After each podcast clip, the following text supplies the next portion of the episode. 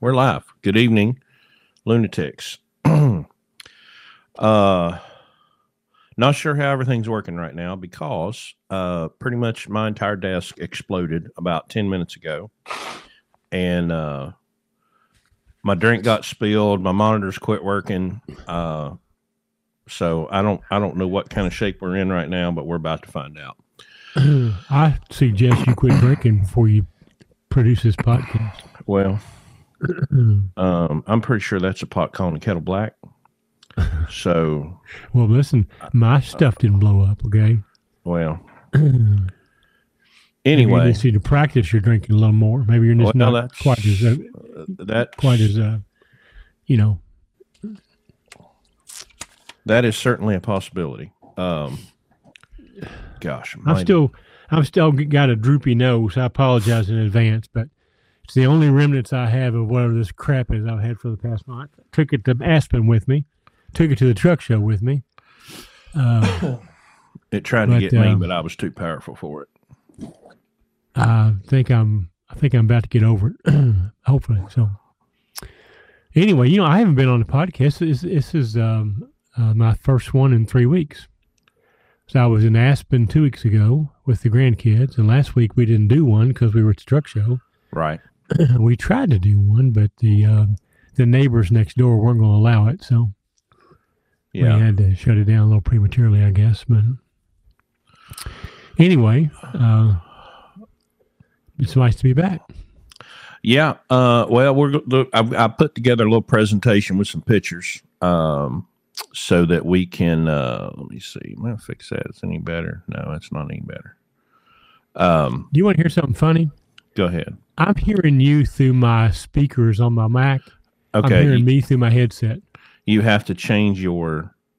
Um, you have to change it from your computer on your audio. Change it from your Uh. computer speakers to the codec. Where do I do that? up the top where it has the uh, where it has the uh, speaker up the top in the tray should be up the top Oh yeah, I see it now. Oh yeah. All right. yeah that's is that better That's much yeah better. i had All to do the same thing Now I don't feel like I'm talking to myself. So, um, Dave Thomas, don't we don't just sound good, we look good. Okay, come on, admit it. Right. right? oh my gosh um anyway well we appear to be uh live on tiktok as well so i think i've kind of i might have got that fixed I Uh, don't have to have a thousand followers or a thousand people that love me. Well, I th- what I have done here is kind of a bootleg uh, version of Yeah. putting TikTok. I basically got just my iPad looking at my screen, and I've got audio coming in from the podcast know, to listen, TikTok. So, hi TikTok, you guys should be hearing us. Um, Listen, Congress is not going to like you, you know, manipulating TikTok around the, you know, the the the, the um. well, this ain't gonna be the first. This ain't gonna be the first time I've ever uttered these words, but Congress can kiss my fat ass. Yeah, I understand. um, um, gosh, I'm, I'm, still making a, an awful mess on this desk. It is a. I'm pretty much going to have to tear it all down after we're done and start over. Uh, anyway, well, uh, so yeah, in Larry's absence, we had uh, Tony Stronchek and we had uh, we had old Larry L Boogie, um, who we got to hang out with at the truck show. We didn't get to see Tony; he wasn't out there this week, but we did get to hang out with a lot of interesting people. And uh, Yeah, chief among them, right there he is, the man, the myth, the legend, one Richie Matthews. We got to hang out. We got to spend uh, way too much time with Richie. Uh, he was my bodyguard. Uh, I had him fully armed, there to protect me, just in case somebody tried to attack. Y'all think that that's his belly, but it's not. That's his. That's his weapons cache. Yeah, yeah, that that's his, that's where he keeps all his pistols and his AR-15. Yeah, yeah. Um, so uh, anyway, uh, so that was Richie. That was when we first got there. So I'm gonna roll through some pictures here and share with y'all. Uh, this was uh, Jonathan, uh, fan of the show and uh, owner operator. uh, maybe potential BCO one of these days. Uh, we got to hang out with him. Uh, hang on before you pass this up. That's Jonathan and Stephanie Staten. Uh, they brought me uh, Oh, a, they did. a bottle of my favorite favorite bourbon, and um, I wanted to take this opportunity first of all to thank you, Jonathan, for doing that. That was very very nice. And as a um, as a as a thank you for that, if you will send me, you'll text me your shirt. I'm going to send you an official blue ribbon um, uh, polo shirt. So uh, send that to me, and I'll get that. Thank you very much for the for the Jefferson's. I am getting a little bit of uh, choppiness out of your microphone. Um, I want you to make sure um, check over there that that that that bottom knob is at three o'clock and hasn't got bumped, or your slider's not got bumped, and you might not be putting it. You might be putting out too much signal.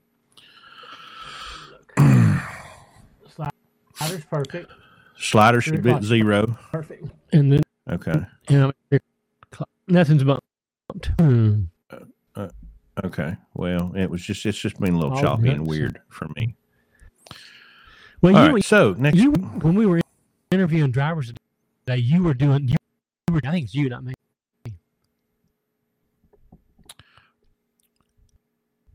well, I'm watching your I'm watching your mouth move, and then I don't hear anything. Like it it. it I, I'm afraid you've got some issue with your connection. Well, I hear things coming and going. Yeah, it's uh. You're in the ocean. Mark says you're in the ocean. Um, I, I think I think maybe you should uh, re- try to reset your connection or something. I'm gonna move along talking about these pictures while he's taking care of that. So uh, this was me and Larry hanging out with our friends at Rotella. Um, the lady right here in the foreground, she was the one that we interviewed a few weeks ago, Karen Newman. Uh, so we got to hang out with that. I, I was I was I was horribly disappointed that she did not bring me a 55 gallon drum of Rotella T6 as I had humbly requested, but I don't think she could fit it in her carry on.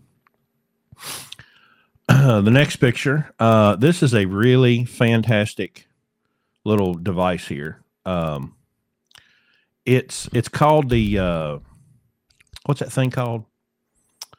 Um, Snapdragon. It's um, I got his card right here in front of me.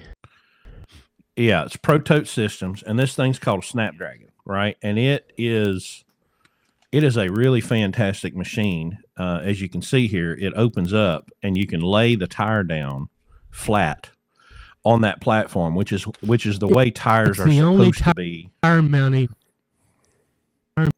mounting tool that we've ever seen.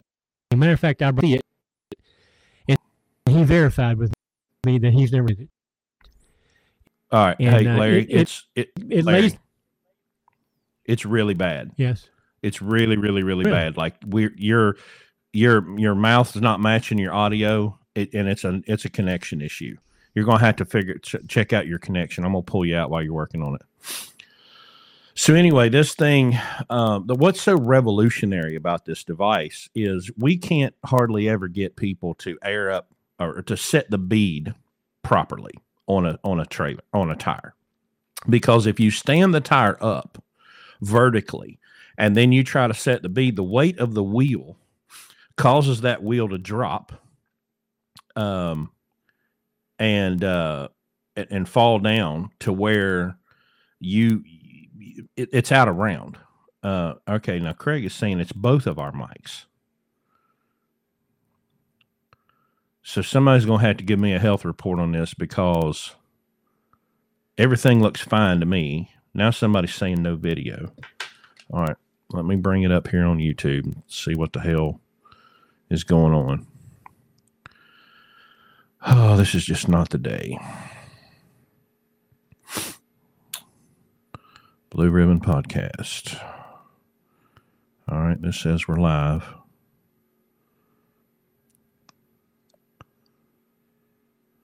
So if it's both of us, then it would have to be the uh, it would just have to be so Sonny says I sound good. Chris, your mic sounds fine. Okay. All right, so it's it is him. It's not just me. You just can't hear Larry. Okay. Yeah, there something's going on. I think he's gonna have to reset his his browser or something at home. Um okay, so anyway, Snapdragon.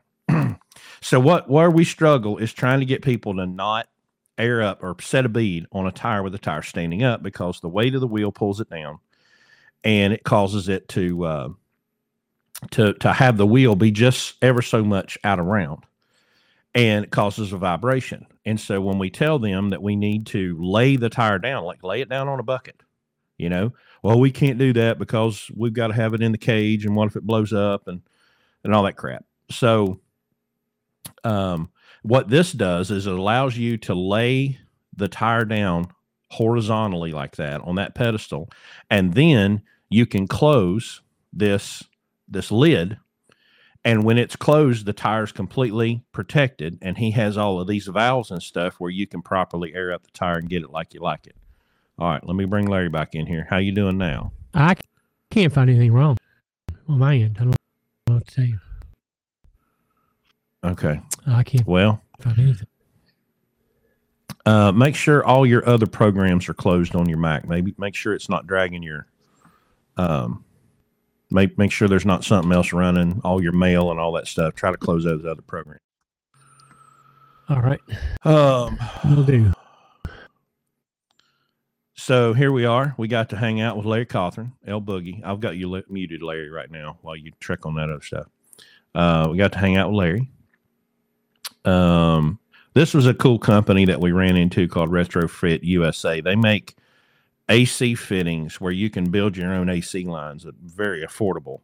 Um, and so this is this is something that we uh, we're very excited about. Then uh, we we were not going to miss this for nothing. Uh, Landstar had a um, had a seminar called "Who Sets the Rates: A Day in the Life of Landstar Agent," and uh, Brandon Coburn uh, stood in front of the firing squad and did pretty well. And he had he pull because there were some doozies in there. All right, let me bring Larry back in. All right, how you doing now? Have you tried anything different? Oh. Dude, that is so weird. Why is it acting that way? It's like it's know. I mean, nothing has changed from what.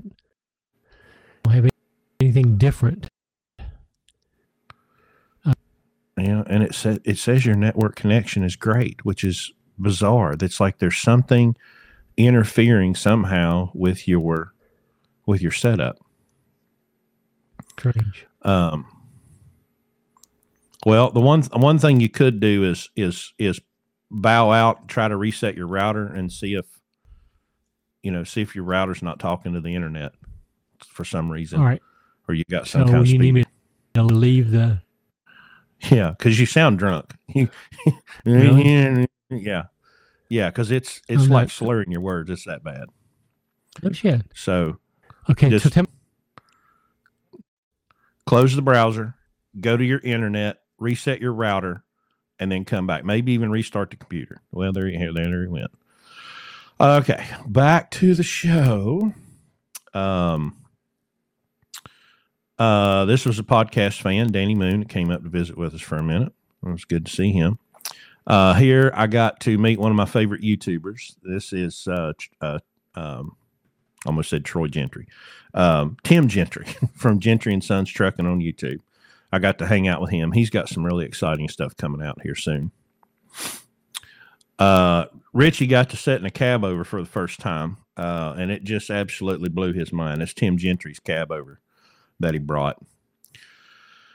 Uh, and this was the uh, this was the room where we had our um, um, driver appreciation dinner uh, that I tried to live stream from, and that was a disaster, also. Um, so now Seth, Larry had ordered Seth to start the event, and so Seth decides to come up with podcast quotes out of context, and so I guess he just decided to listen to a few hours of podcasts, and um, just pulled out clips, and they and they were hilarious. the The showstopper was at the end where he picked out a part where um, Phil was talking about a Conestoga, but he said I I, I told him to. Uh, I told him I told him to pull it back and and and strap on or something. I mean, it was just it was hilarious. I I, I should get him on here to to tell those because they were really funny. And then Phil and uh, um, Seth got up there and had some fun at everybody's expense. Uh, there's Phil waxing philosophic for us. Uh, I, I said stuff and things then there was this this this god awful ridiculous heavyweight championship belt that Larry bought me, which is just just about the most ridiculous thing I've ever seen in my life. That was my fleet manager of the century award or whatever. Uh, here we are with Chris Dolan and his wife Margie. Uh, Chris is a truck. Sh- uh, he's a uh, truck shop owner here locally in West Virginia. Owns Cam's uh, Service Center. He was our excuse me. He was our provider of the year, and uh, this is uh, Chase Bryant from DPF Alternatives in Milton, West Virginia. Uh, we use him to do EGR cleaning, DPF cleaning. Uh, really sharp guys. Uh, they also, by the way, have started a new thing called Recore, where they can rebuild your one box for a fraction of the cost that it, uh, it costs to buy one from the dealership. Um, and here we are. This Bruce Mallinson and Bill Fellman from OPS and Pittsburgh Power. We were we were going through some data, trying to figure some stuff out. And here was the last picture of the day. Was hanging out with our friends at Pittsburgh Power, which, by the way, y'all support our sponsor, Pittsburgh Power. We're glad to have them here. Um, so anyway, that was um, that was pretty much our our time at the truck show. We we had a great time. We, you know, I'm um, I love going there because we get to meet people, but but but the networking opportunities are fantastic. If you've never gone to the truck show, you got to go at least once. I mean, my gosh, it's a million square feet uh, under one roof, um, more gadgets and gizmos than you can think of. Um, all the all the amazing stuff that you can do. Um, so it's uh, it's a really good time. Um, you you can't get bored there. That's for sure. Um, so uh, we we we love going, and it's it's a great time to celebrate our company, celebrate our, our drivers, give out some awards, eat some dinner, have some drinks, which I may have quite a few of tonight when I get done with this podcast. Um, I have started going on TikTok live here a couple times a week. Um, so if you're not following us on TikTok, you should uh, at Blue Ribbon Logistics. Also, need y'all to go follow Larry on TikTok so that I can get him on these lives. He's got to have at least a thousand followers on uh, TikTok before uh, it will let him join me live. And, uh, but you know, the live thing on TikTok is pretty interesting because, like, I did it last night, I think for an hour, and there were like 7,000 and some impressions. And I mean, just TikTok kind of the place to be. I nobody, nobody wants to hear that right now, but TikTok's where everybody's at. All right, he's back. Status report. I'm here. I didn't. All right. Well, that's much better. Is it? Yeah. You you don't sound drunk, and um. Well, I'm going to continue to work on that problem, but okay. I do need somebody. I do need one of y'all in the comments to run over to TikTok, to our account, and I, I need to know if you're hearing, uh, because I've got some wizardry going on to get audio from this podcast into that. So somebody go over there and report back to me. Um, is is the TikTok? Somebody says it's on TikTok. It sounds like shit, which uh, that's unfortunate. Let me try. That's the only thing that's not consistent here. Is the first time we've been live on TikTok. I have to think that's messing us up. So nothing on my end is being different than it always is. Right. yeah. Well, I think part of the problem is it's probably too loud over there. and uh, Will I not be able to see the messages that happened before I joined you this time? Because I don't have any of those messages that I had before.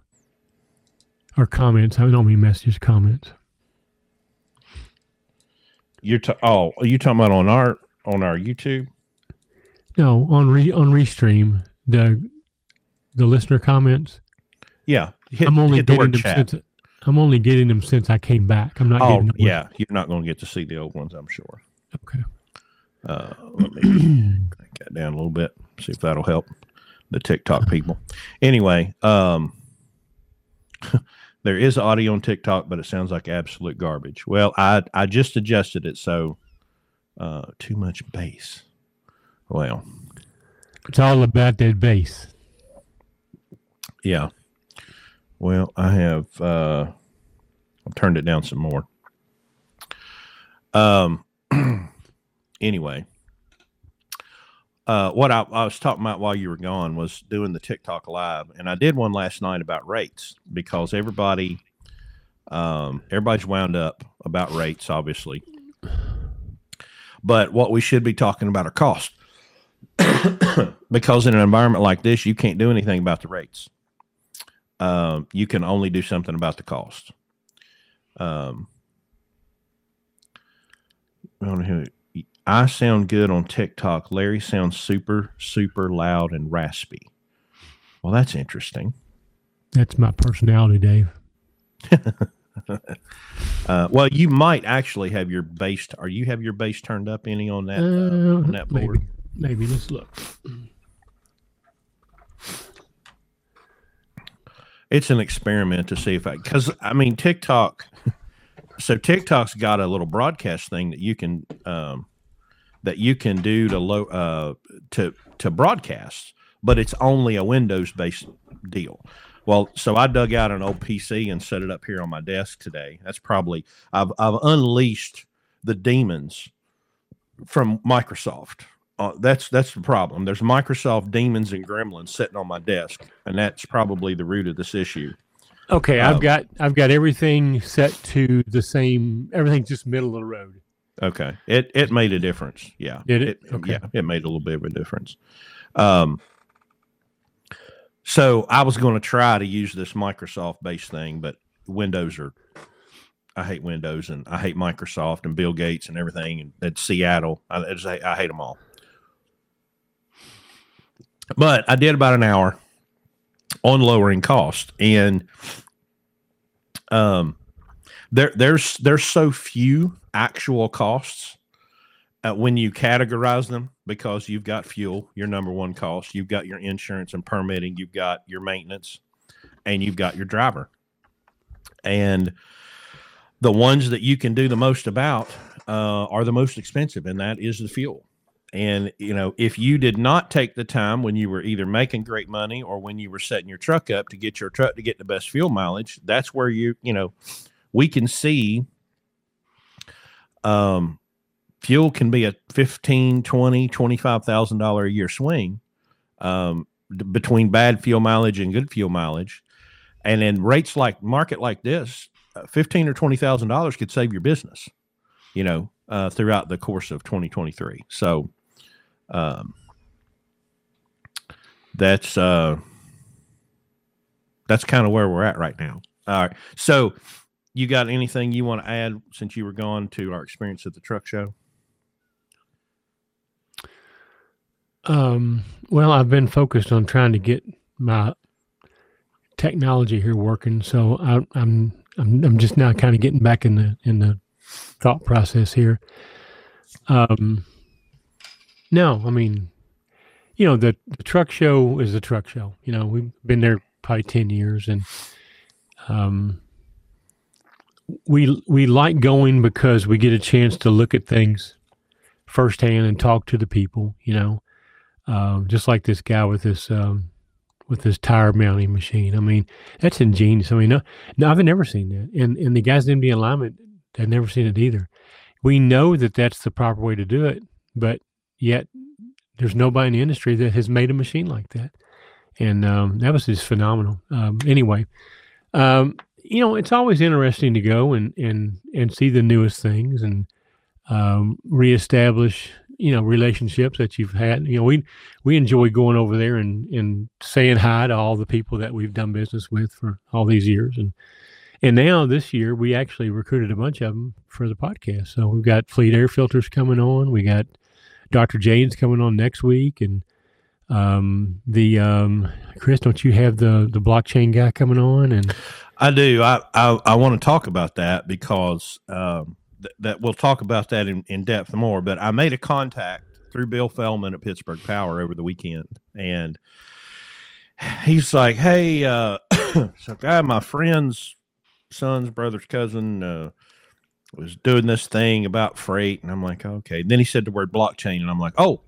you have my attention. All of a sudden, his ears perked up, you know. And um, so he handed me a card. I looked; they had a YouTube, and and then um, and I went, "Oh, wait a minute." Uh, I started checking them out. Then I had a conversation with a guy named Todd, who's kind of the kind of the head of the thing, but really, really exciting stuff. Uh, so we've been emailing back and forth. We're going to kind of put together a plan. The the difficulty that we have is in order to understand a completely new way of doing business, a completely new way of doing freight, is that you have to understand how it's done now. And as we're as evidenced over the last couple weeks, there's a bunch of people that have absolutely no clue how the trucking industry works. None. Zero. Absolutely clueless. And so um if you can't understand the fundamentals as they really are, not all this made up bullshit about the brokers are getting 75% and they're keeping all the money. And it's just nonsense, absolute nonsense. Um, or the difference between being leased to a carrier and authority. There's so many fundamentals that are so wrong that we've got to address that before we can say, okay, now we've said all of that stuff and we've talked about the fundamentals. Now here's the new thing because the new thing is coming. There will not be brokers in the future. Now, is it a year, two years, five years, 10 years? I don't know. But there will not be brokers. There will not be middlemen between between shippers and trucks. Okay. All that, the way that we move freight right now is over. Okay. They just don't know it yet. So you've got to yeah, there's the problem right there.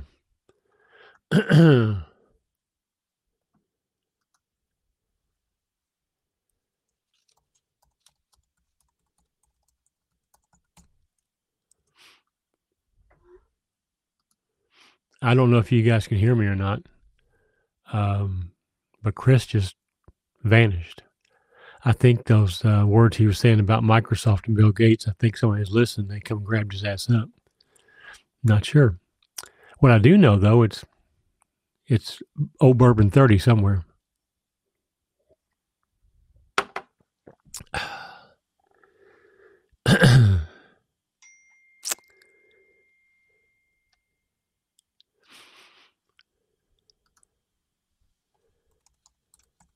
this is so weird. That's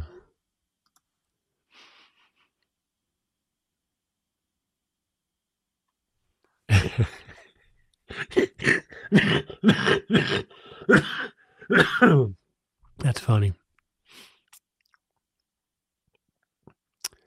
Um, somebody's messing with me because, um,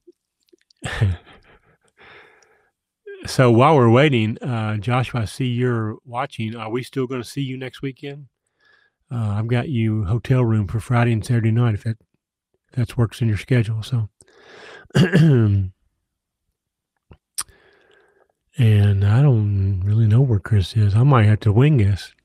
This will take this will take a whole different turn if I'm doing this on my own. Okay, so um, the discussion about blockchain will stop because I don't know shit about it. So um, he lost TikTok too. He must have pulled the power cord or something. Uh, I can't help you, man. Don't know. I'm texting him at the same time, and he thinks he's still live. He says he can see me, but I'm I'm assuming none of you guys can see him, right? I'm back. Hey, I, I think we found our problem. I I think it might be it might be spilled whiskey on the camera cord. So On my camera cord or no, yours? on, on mine. Um, You got whiskey with you? well, I did. Uh, most of it ended up on my desk, and I think that's part of my. Part of You're my listen. You're you're not experienced enough with whiskey to be drinking while you're while you're trying to conduct a, a podcast. Okay, you're rather you're a rather novice when it comes to this whiskey and bourbon thing. You're going to stay with your little beer and your vanilla flavored beer and that little pussy stuff that you drink. Yeah. Is is the sound like? Am, am I coming through okay? Yeah, but you sound different. All right. Let me. Um, You sound like you're coming through a speaker. okay. Can you guys repeat the last 30 minutes? Evan, you didn't miss a damn thing, okay? So uh, the last 30 minutes we've been fighting gremlins. Chris has been talking shit about Microsoft and b- brokers and stuff, and I think they're listening. And they um, they sent gremlins over there and wiped him out. So, uh, yeah, Michael, you should see what he drinks. Okay, they got little umbrellas in them, usually. Well, So Joshua, are you coming on Friday? Am I going to see you on Friday or Saturday? Ooh, now we're getting feedback. See, the whole time he see, this is all what always happens. It's always I'm the I'm the number one guy that has to be fucking this up. Okay, it turns out that wasn't the case at all. stand by. Yeah, tell him, Evan. A- ask him that question again, okay? the low tech redneck shit always works, okay? It's the high tech redneck that has the trouble. And somebody asked me, my bourbon tonight, Kelly, is um a brand new bottle of Jefferson's um, uh, Voyage 28. Um, a guy brought it to me, uh, Jonathan, one of our listeners gave it to me at the truck show. Such a sweetheart. Appreciate it very much. So I am drinking this tonight in honor of him. So, and if he's listening, if you'll send me your church church size, Jonathan, and an address, I'm going to send you an official logoed blue ribbon uh, polo golf shirt. You can have your choice of blue, black, or gray. Just tell me what you want. So, um,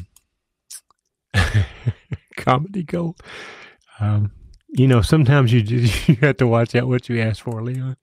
So, uh, anyway, to get back to the truck show, um, I've been going now since like 2009 or 10. And I'm listening. I was I've I've lived in, in Kentucky all of my life. I had no idea that this truck show existed until I got in the trucking business, and and um, it was um, you know it it if you've never been, you really really should go. I mean the just the the the the grandness and the scale of it. I mean you've got every every everything from the West Wing trinkets, T-shirts, die cast, uh, uh, keychain, anything. It's all it's got to do with the truck, all the way up to over in the South Hall and North Hall, the uh, the OEM, brand new trucks, brand new trailers, um, all I mean everything in between. So every supplier that that sells anything to do with trucking is there. And it, listen, we were we were there for three days. Uh, Chris and I went Thursday afternoon to try to see the show, and there's no way when we walked around the parts that we don't normally get to walk around, but there, that's a million and a half square feet under roof, and um, it's a whole lot to take in. And of course, Saturday and Saturday and Friday we kind of had to stay in our areas that we designated that we were going to be at, and that was Landstar on Friday and Pittsburgh Power and our uh, other vendors in that West Wing on Saturday. But uh, there's just there's just no way that you can walk and see it all. It, it's it's just it, it's unbelievable. But anyway, if you've never been, you should go. Um, if you have been, then you know what I'm talking about. We also uh, take the opportunity. We use it sort of as a um, uh, as a morale booster or, or perk, you know, however you want to call it, for because we're we're we're never once we hire you here, uh, we're never all together again ever. So this is the one uh, day, one weekend in the whole year that we try to get everybody at the same place at the same time. So And if we do We- see you, it's because you're in trouble. yeah, true. So we uh, we put all of our people up at Caesars over Southern Indiana, and uh, we have an awards banquet on Friday night, and then of course the guys can go to the show on Friday and Saturday and, and see everything. So, uh, so our awards dinner was Friday night. Um, our big winners this year, we recognize um, uh, Chris and uh, Margie Dolan, Cam's Auto Service. They were they were our um, most valuable service provider for 2022. Um, Seth Coberly was our fuel mileage champion for 2022. Um, Phil Freeze was our uh, truck owner strategic partner, um, uh, most valuable player for 2022. Our big winner, though, was Richie. Richie was top truck owner in revenue, top driver in revenue, and uh, we also awarded him the Lunatic of the Year for 2022. So it was a, and and the the uh, the big surprise winner though was our fleet manager. Oh, he was God he was introduced as the undisputed world champion fleet manager. Chris, you got your trophy standing by somewhere you can show people. Uh, I do, but I, there's one more thing I want you to check. I want you to hit that gear underneath the underneath the picture yeah, and make sure that your microphone is your microphone and not that webcam. uh, my microphone is UB, USB audio codec. Okay, because it still sounds like garbage. Well, I don't fucking I don't know what to tell you, man. Yes, I I do have this ridiculously Is heavy ass. No, that's not your. so here it is. Uh, world champion fleet manager. undisputed world champion fleet manager. So there's that- six isn't that pound- how- there's six how they do it? pounds They- of metal on that belt right there. Yeah. So yeah. Uh, so uh, I would love to have taken the call at wherever whoever built this thing. You want to do what? you, you want a you want a world championship belt? they had no problem with it. Oh, I don't had figure no they did. problem with it whatsoever. Did you see all the custom stuff on there? The Landstars on the side, and did you, Oh, yeah. you, you appreciate all the detail in that. I did appreciate the detail. You're welcome. Uh, we're we're trying to figure out how to get it on the wall here. Uh, I'm a, my my brother in law is a pretty good carpenter, so I'm sure we're going to have to come together on that. Anyway, God, what a cluster. Well, um, I'm, and I'm using every literally every piece of technology on my desk to make this happen.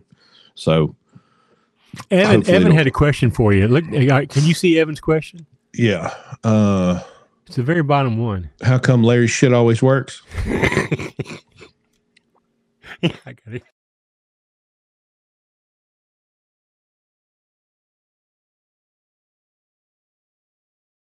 Uh, sorry about that. Uh, I thought that was appropriate question for you. Did you? st- Are you? Have you froze up again? And there he is. He's gone. Now he's gone. What can I say? And I'm getting ready to have a visitor here. Y'all want to see my buddy right here? This is uh, Unbelievable. this is my buddy Pippin. He likes to be in the, in the podcast. There's his tail. So God Almighty. Evan says your question scared him away. So was his question why does Larry's shit always work or uh or That the other one? That was his question. Yeah.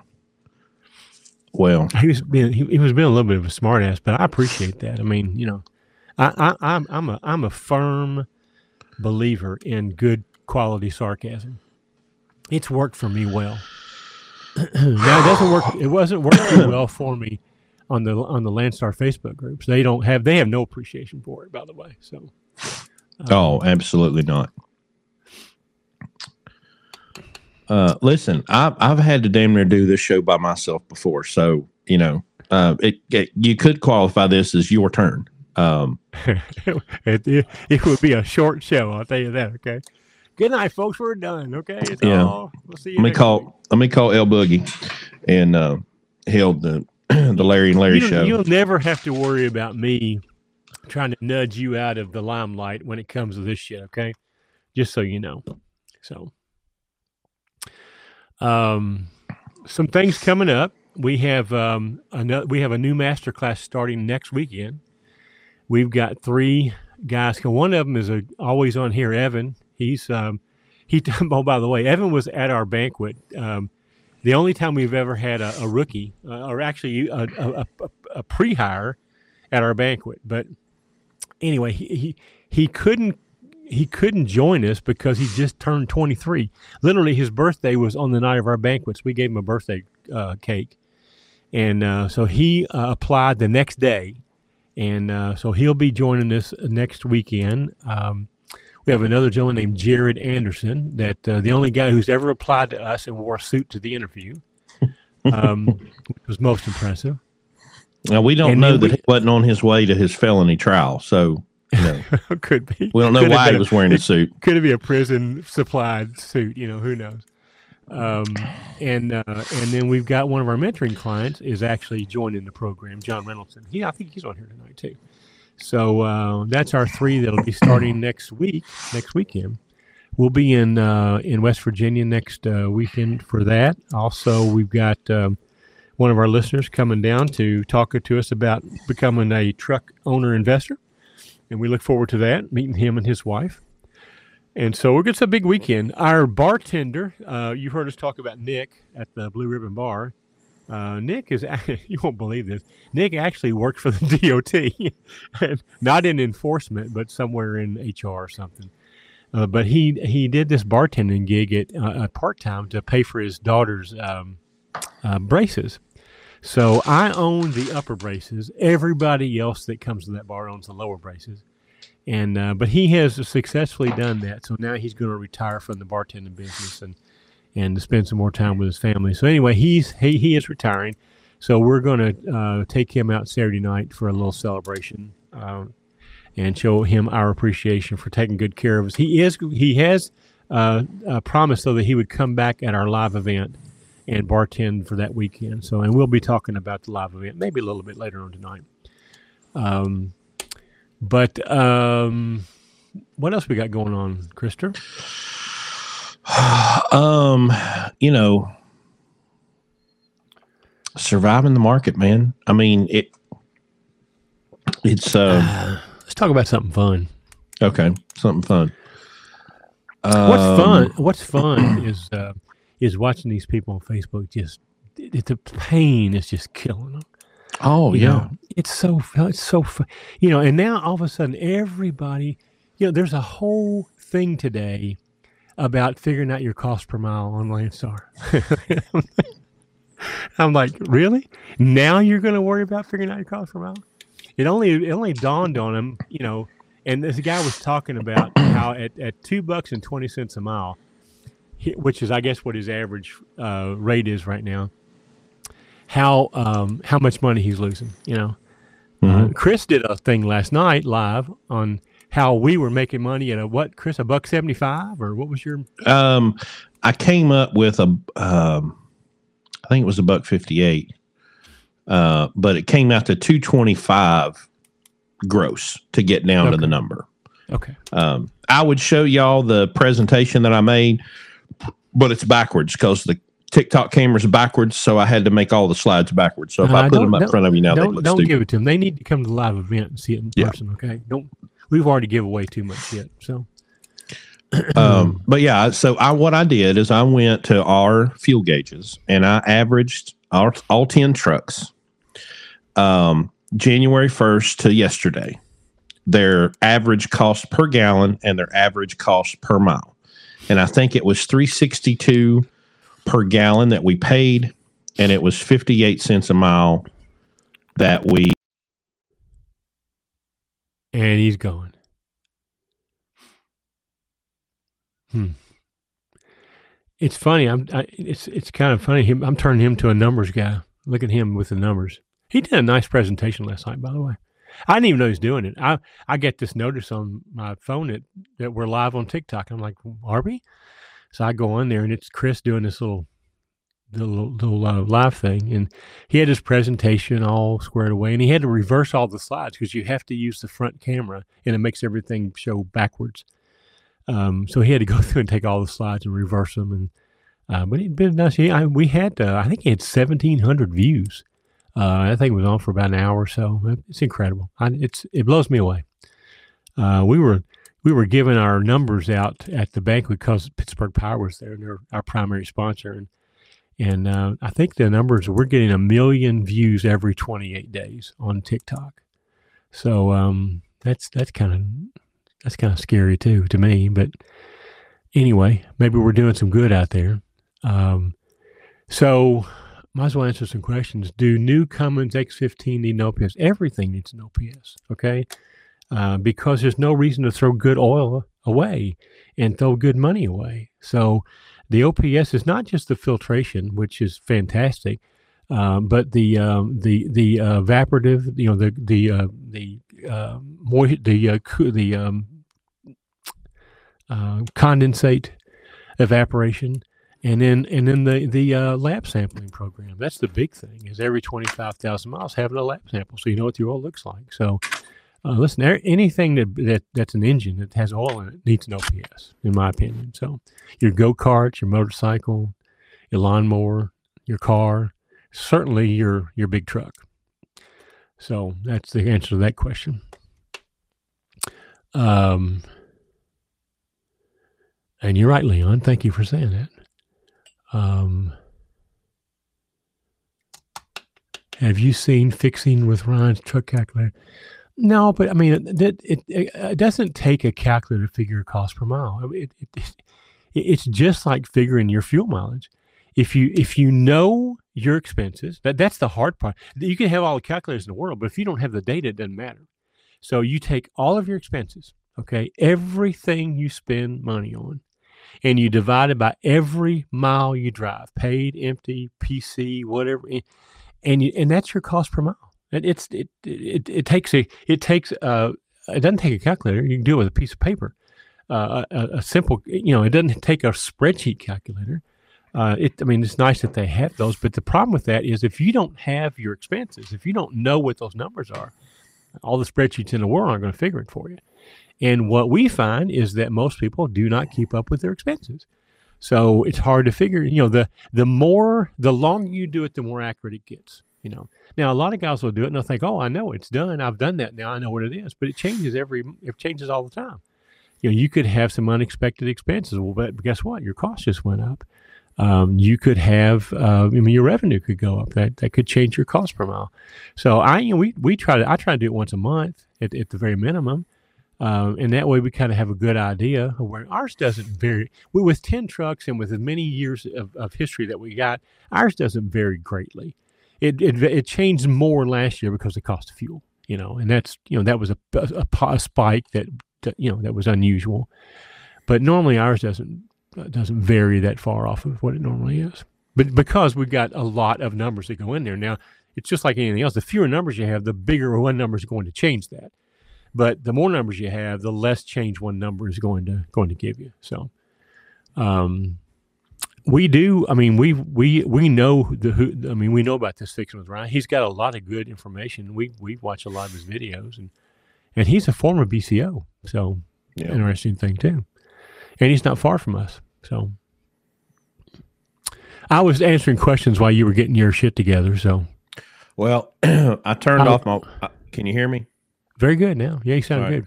I turned off my Wi-Fi and just going through Ethernet. So hopefully did away with the iPad and all that crap. So fingers crossed.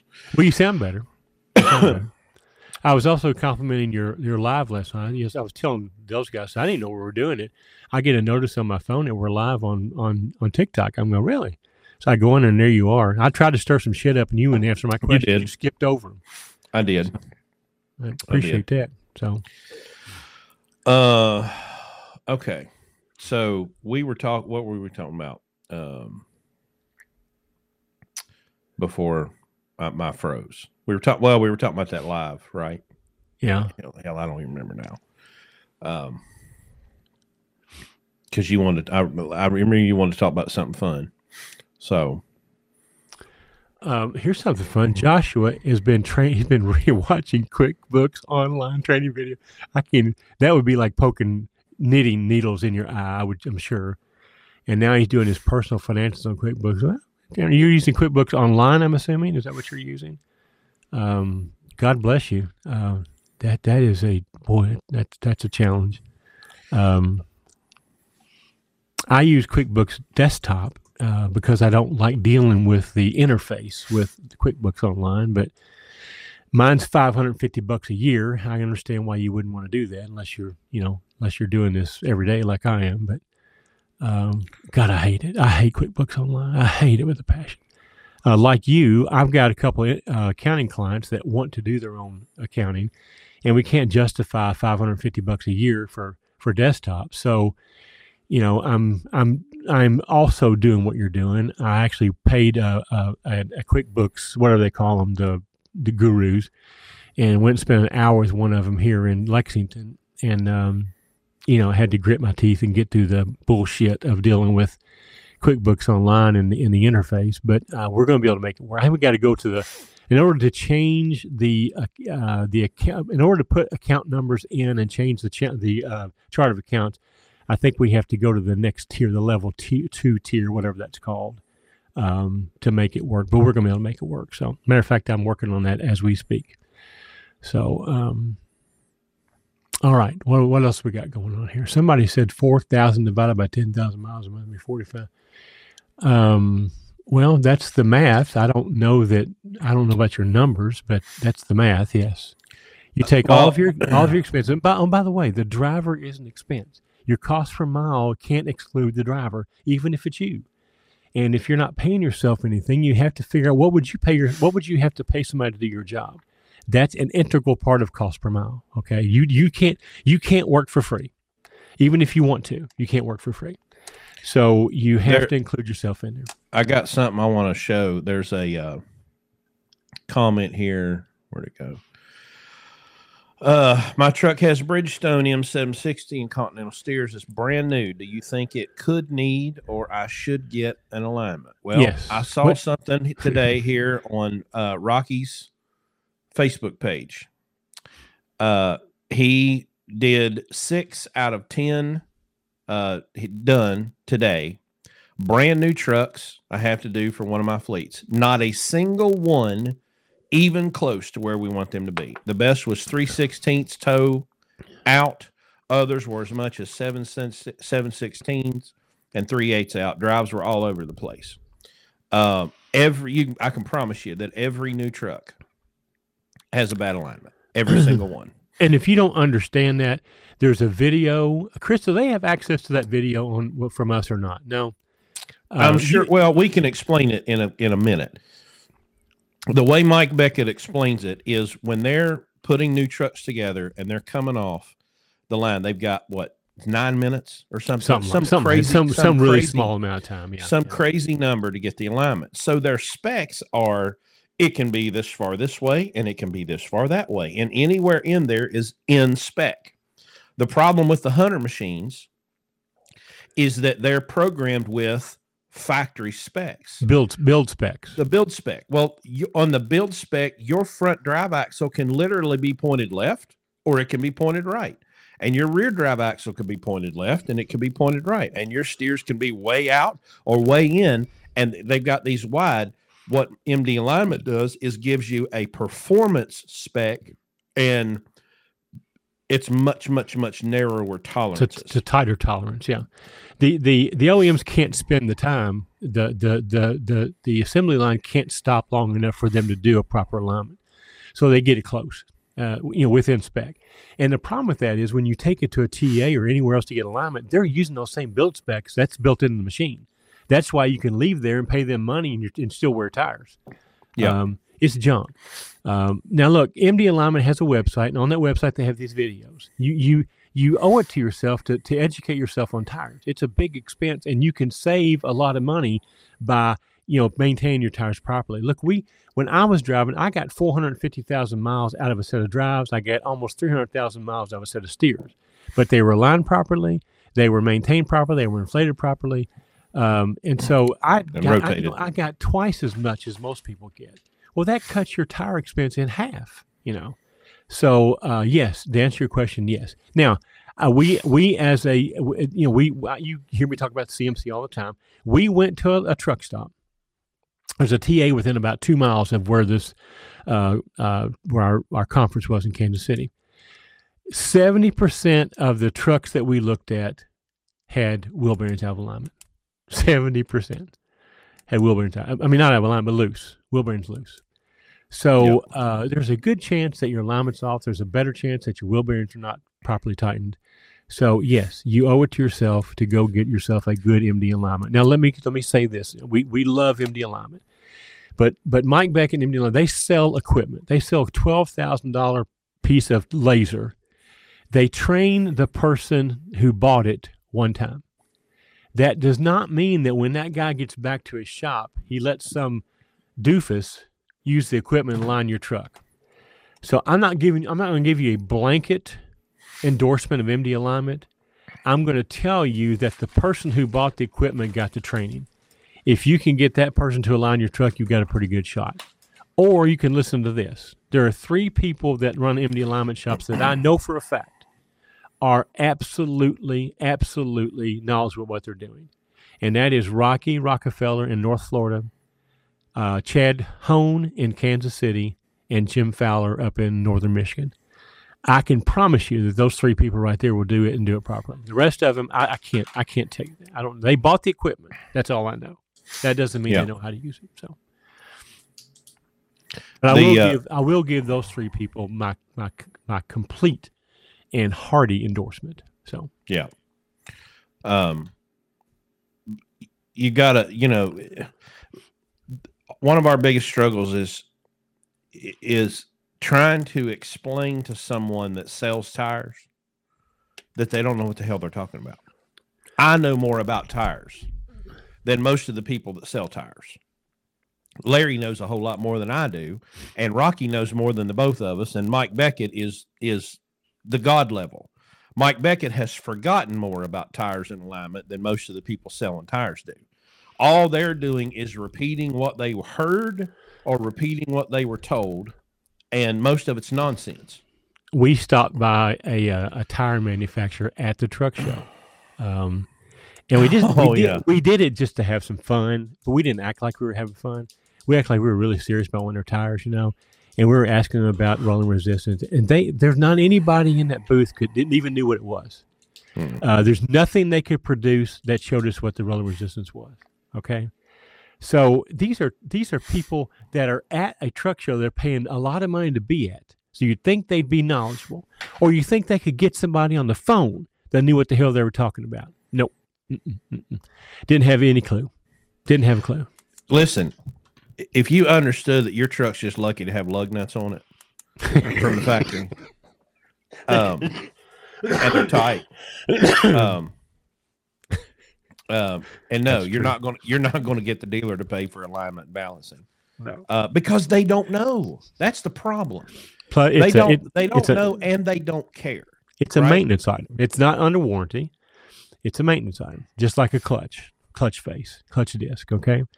So uh, no, they first of all, you're not even going to get them to. They're going to pull it in and put it on the hunter machine and tell you that it's within spec. That's all they're going to do. They don't understand. They paid hundred and twenty-five thousand dollars for that machine. Okay, and they have to train everybody that that uses it. Um, there's nothing about that machine that that replicates driving down the road. First of all, they jack it up, put it on turn plates. How many trucks have you seen do that? Okay, so they remove all the as driven characteristics from the process and artificially put it in an environment that it doesn't exist in. And then and, by the way, Rocky is in the comments right now. This W Rock, that's Rocky Rockefeller of North Florida MD alignment. yes, yes. So, um, so yes, If that- you- If you want your truck to run straight and smooth, you need counteract balancing beads in the tires. You need an MD alignment. You need a full inspection of your entire suspension, uh, bushings, torque arms. I don't care if it's a new truck, all right? shocks, uh, shocks, uh, everything that connects to that suspension system needs to be fully inspected. Um, you know, 60,000 miles, your shocks are junk, right? I mean, we change them at 100, but generally 60, 65,000, your, t- your, your shocks are junk and need replaced. Um, so, uh, and what's the, what's the uh, centering sleeves? What's the, the company? Um, True balance. True Balance centering sleeves that will center your uh, drums and your wheels. Um, but you know, you've got to you've got to look at it that you have spent X number of dollars on a truck, and at brand new, even if they put shitty tires on there, you've got six or eight or ten thousand dollars in tires. If you uh, want those things to last, it's all about the details. All sounds good from an ex drag racer that was all about the details. Let me tell y'all something. At, when I got introduced to the MD alignment, and, and I watched Rocky do this for the first time, um, that's the first time I'd seen it in person. And I'm watching a YouTube video, drag racer. Cleetus McFarland got a $350,000 race car. And Kevin Smith of KSR Performance down in Gainesville, Florida, has built this car, and it is unbelievable. And it's time. They're like, okay, well, it's time to alignment. And I look, and there he is. He's got jack stands, he's got fishing line, masking tape, and a tape measure. And that's how he lined up that $350,000 race car to go down the racetrack at 260 miles an hour. The MD system is just the digital version of fishing line or string. Um, and a, and a, and a tape measure. It just Uh, saves you from having that string blow around the wind. That sort. Literally, the first time I met Mike Beckett, we literally lined my truck up with string and masking tape in the parking lot, and it stayed. By the, by the way, that alignment stayed on there for four or five years, and then I had Chad redo it. You know, many many years later.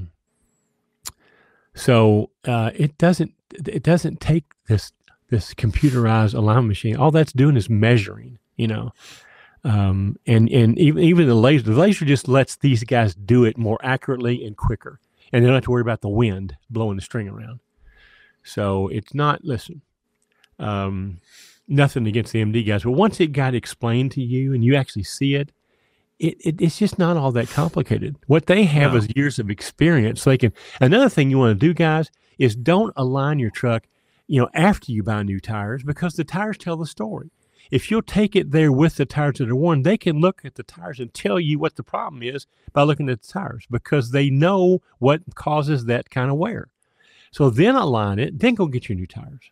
So once you take the evidence off, you take away a lot of the history. It's just like, you know, where's you whip we've you've wiped all the blood off. Now I can't tell what tell where the tell where the bullet hole is, you know? So Mhm. leave it on there, let them align it and see your old tires. Uh, also, if you let them know if you've changed positions of those tires, if you've rotated the tires, and now you got the ones on the left, ones on the right, and they're looking at that, they're going, "Wait a minute, that doesn't look right," because that's opposite what I expect. Tell them what you did. Hey, I rotated them 100 miles ago. Ah, now I understand why it looks like that. So, Well, and when you see a guy walk up to your to your truck and takes his hand and rubs it back and forth across the tires to say whether you're toed in or toed out, Yeah. uh, whether your thrust angle's wrong, because they can tell by either looking at the tire or feeling the tire with their hand.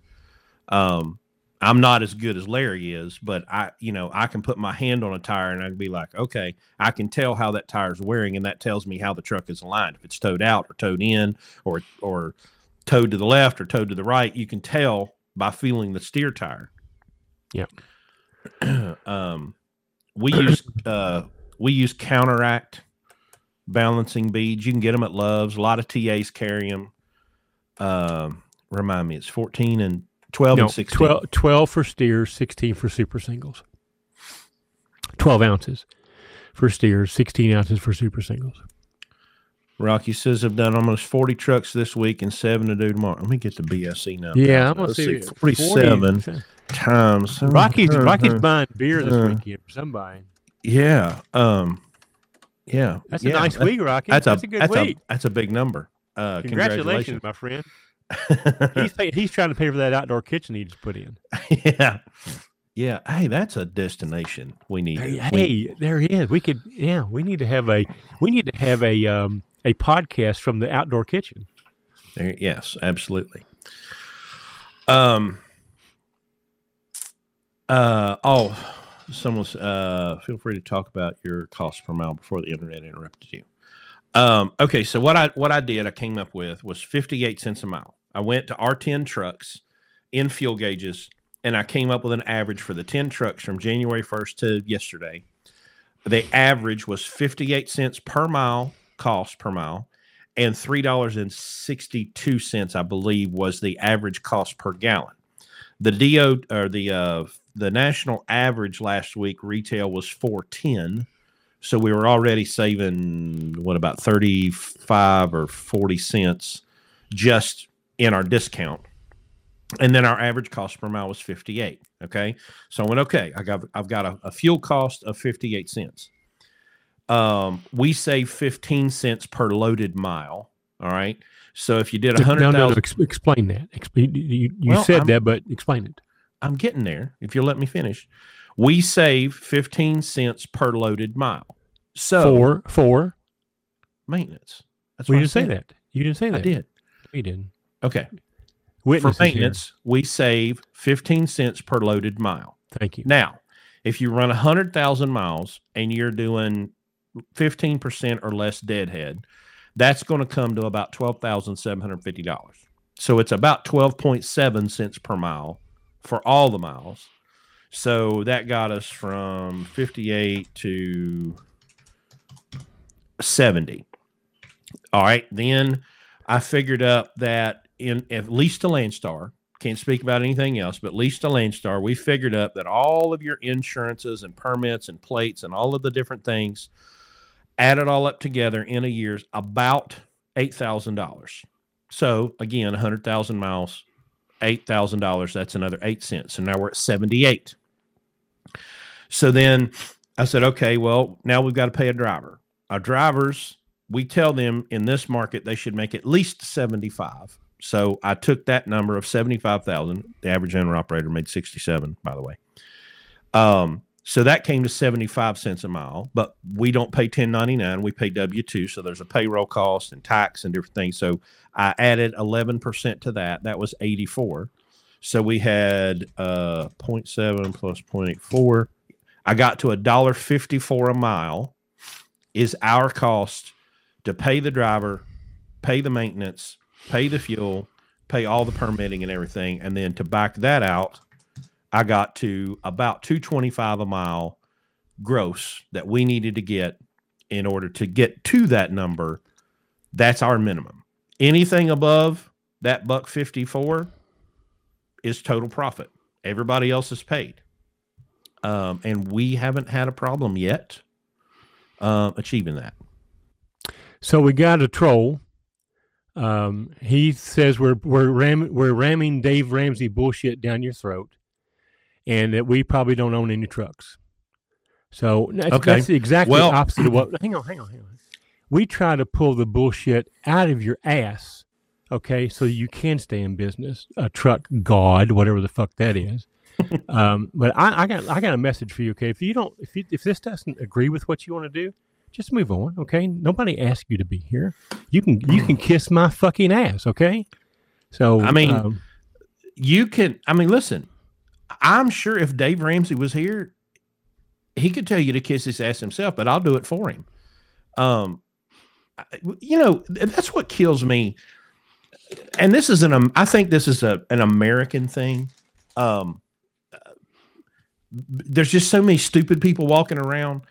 And and if they can't if they're either their iq is so low or their experience is so limited and they hear someone talking about something that they don't understand either because they're too dumb they're too ignorant or they're too inexperienced. The only thing they come up with well but you go don't own a truck. Listen buddy it's like smoke uh, uh, what was those uh what was that smokey the bear with the hat when i was a kid? Only you can go fuck yourself okay Why don't Why don't you share with us how you stay in business, Truck God, since you evidently know more about it than we do? If there's anybody in this conversation that don't own a truck, I promise you it's him. Yeah, yeah. um, I'll be happy to to share numbers with you if you want to do that. If you have numbers, I doubt you even know what your numbers No, are. zero. Um, but I'd be That'd be happy to. I'd be happy to share that with you um, from all the trucks that we don't own.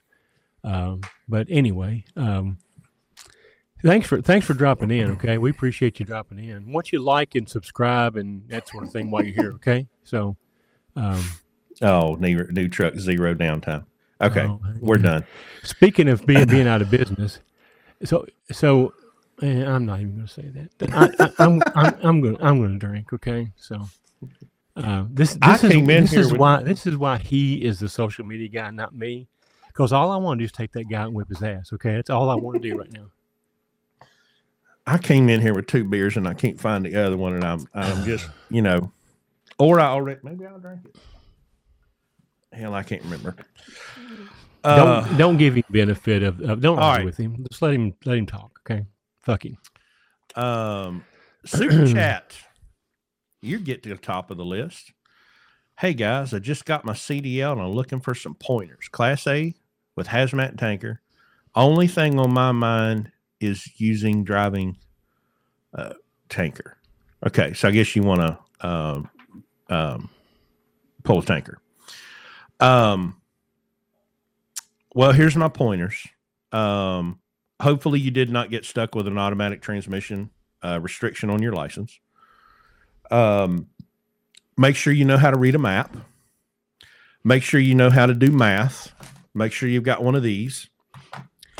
Um, take your CB radio. The best thing to do with your CB is when you've got it mounted in the truck is unhook the cord from the back of it and throw it out the window Along with your Um, GPS. along with your GPS.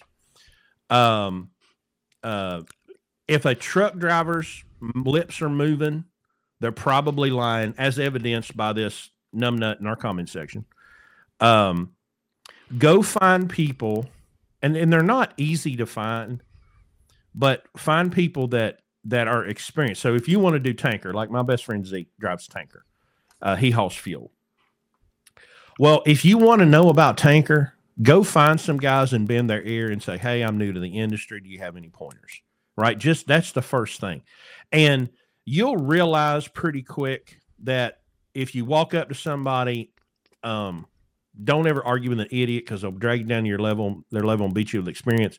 If they know what they're talking about, you'll be able to tell pretty quick.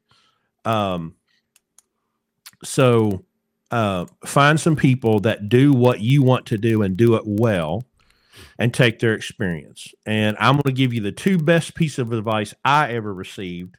And it was on my way to truck driving school. I, I had an uncle that was a 40 year driver, and he said two things to me. One, you can go down that hill a thousand times too slow, but only once too fast. And it's not what you make per mile, it's what you make per week.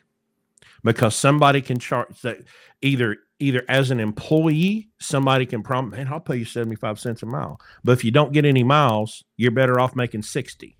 You're better off making 45. Okay. So don't get hung up on the rate per mile. And the same thing if you become an owner operator, don't get sucked into rate per mile. You've got to know how much you're making because your revenue minus your expenses is your profit. So that's my uh, that's my best advice. This troll's got to be somebody fucking with us because he's got Yeah. talking. point. He's not even a truck driver. Right. it's probably random blonde. Um, no money owed means greatly reduced. Yeah. well, let's see. Can I? Yes, I can block him, and he's blocked. Uh, that's too bad. I was having fun with him. Oh, speaking of which, I read an article today in uh, one of the trade magazines. A shop in, um, I want to say Illinois, um, was fined six hundred thousand dollars for selling um, delete kits. Mm-hmm. Yeah, there's um there's a oh what's it called? It's Diesel Diesel Cast or Diesel something on, on TikTok, and I'm sure they're on YouTube too. Um, it's more in the pickup truck diesel uh, world than than than big trucks. But I mean, there, there's guys that are doing prison time for for selling delete kits and and and man, and um, modifications for diesels and pickup trucks. right. Um, and uh, and of course they're going after the guys in the drag, you know, the the hobby racer drag racing world. Um, you know, they'll just drop in and oh, here's a fifty thousand dollar fine, here's an eighty thousand dollar fine. You know, um, and unfortunately, these guys they're trying to get this RPM Act passed, which. I mean, you might as well be the guys that are bowing on their knees up in front of Congress right now on a hunger strike. are they still are they still not eating? Or they all die? Or- Oh, how long I- can how long can a truck driver be on a hunger strike? I, I, I want I want to take the over un- over and under on that. Um, I'm going to give it about 36 hours. uh, you know, I, I got a feeling they're. I think they're cheating. They got they got something in their pocket. They got a donut or something in their pocket. I'm sure. So I need that link, David. Did you see the story where the IRS caught up to an owner that was paying 1099 and busted him with fines and back money? please send me that. I David. need that Please article. send me that. I Okay. need that link right now. Listen, I, I I got into a heated discussion Oh. at the truck show in the Landstar room with this with this very thing. Okay, this this guy comes up to me. He goes, "Hey, Mister TikTok," and I said, "Well, hello." Hmm. And he goes, "You know, I agree with about eighty nine percent of what you. No, he said ninety eight percent of what you what you what you you know say." I thought, really, what is it you don't agree with? And of course, he launched into ten ninety nine. And of course, he's been doing this 30 years and he's always paid people for 1099. His accountants always said that he's okay. And he's had all these people, you know, audits from the IRS. And I, I, I said, look, after about 30 minutes, this fucker wouldn't come rescue me. Okay. He's over, he's over the side just laughing at me. All right. Instead of, instead of trying to get me out of this conversation. And I finally just said, look, I'm, I'm gonna, I'm, I'm gonna give you a challenge. Okay. I'm, I'm, I'm gonna, I'll believe what you tell me if you'll do this one thing. Cause he's got drivers. Okay. I said, take one of your drivers and have them file a complaint against you at the IRS for being misclassified as an employee. And then you let me know how that works out for you. And if it works out that you're for good, I'll eat every word I ever said about it. And of course, that was the end of that conversation. So, so, um, yeah, Dave Thomas, send me that. I want. I'd like to see that. Okay, because I, I definitely want to. Because everybody says that, doesn't it? You know, I, I I know this from experience. I think I've told you all about the Santa Claus. You know, when I was a photographer, I hired a Santa Claus. Okay, and I I don't. I'm not in the Santa Claus business. I thought it was pretty safe to hire a Santa Claus. I was on a 1099. Well, did I did I get schooled? Okay, so I've been through this. I know what it's like. I know exactly. Now, fortunately, it was only a six week deal. But imagine if that had been a six year situation where I'm in the, in the situation this guy you're talking about is paying all the back back stuff. I got another story I want to tell. Can I can, can I tell it, Chris? Go ahead. I read something in one of these trade. Uh, I get I get Overdrive and Transport Topics and CDL Life and all these trade magazines uh, digitally. I read something last week that, that caught my interest. Okay, and and and it, had, it has a little twist to it. So, so bear with me. This guy was the article was about uh, rates, obviously, and this guy was an owner operator, had his own customer, not going through a broker, had his own longtime customer, um, and he had uh, hauled uh, this customer's freight exclusively for a number of years. And because of the rate structure and everything going on, he um, his customer notified him and the other drivers who hauled their stuff that they were going to have to uh, rebid uh, the contract and that, that that you know they were going to have to, to to come down on the rates. So this guy thought about it and thought about it, and he said, "You know what? I, I'm not going to cut my rate. I'm going to go to them and I'm going to explain to them my cost structure, and I'm going to explain how I can't do it." And that's what he did. So he set up an appointment, went to talk to the customer in person, and laid out his his argument. Look, here's what tires cost. Here's what this costs. Here's what that costs. You know, I can't haul it for any less than what I'm doing for. Well, they they um they let him stay on at the uh, previous rate. They didn't cut his rate. They cut everybody else's. They cut his. So he won the argument. So he gets to keep his customer and he gets to keep the rate. The last paragraph of the article was he immediately went out and bought a brand new truck Oh, and traded God. his truck in. Unbelievable. Unbelievable. So that's how truck drivers think. Okay. So uh, I think that was an overdrive y'all want to look it up. So Well, I, want I want to reiterate for the record because oh, and I and I got something else I want to talk about too. Um, 2023 remains to be the safest, most prosperous, most exciting time to be alive in all of human history. It's never been better than it is today. It's going to get better from here. But my wife was telling me, what she? Oh, she went to get her hair done today. And so she's sitting there in the chair and Lay's got the news on. Well, we we don't consume corporate news in our house. It's never on. We not Fox News, not CNN, not not any of it. Um so when you are exposed to it occasionally, it's like this, it's like fingernails on a chalkboard. She was telling me, she's like, I couldn't believe the nonsense and stupidity that was and it was the local news. It wasn't even one of the nationals. It was just, and, and that's worse, I think. The local news is so much worse. Um, but people are so easily triggered today. And one of the things that Larry's experience has taught me about running a trucking business, especially, um, is is thinking about all the things that you don't have to do to run a business in trucking. Your marketing budget is zero dollars. Your advertising budget, zero dollars. Your effort to go out and get freight and customers, especially if you're leased to a carrier, is absolutely zero. Except to the extent where you just build relationships and not be a jackass, right? You show up on time and, and do what you're supposed to do.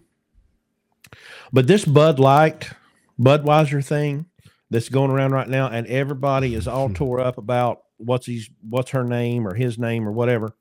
you mean the queen of beers? Yeah. Well, here's what's fascinating about that. And I and I was reminded of this because Adam Curry talked about this on the No Agenda show yesterday.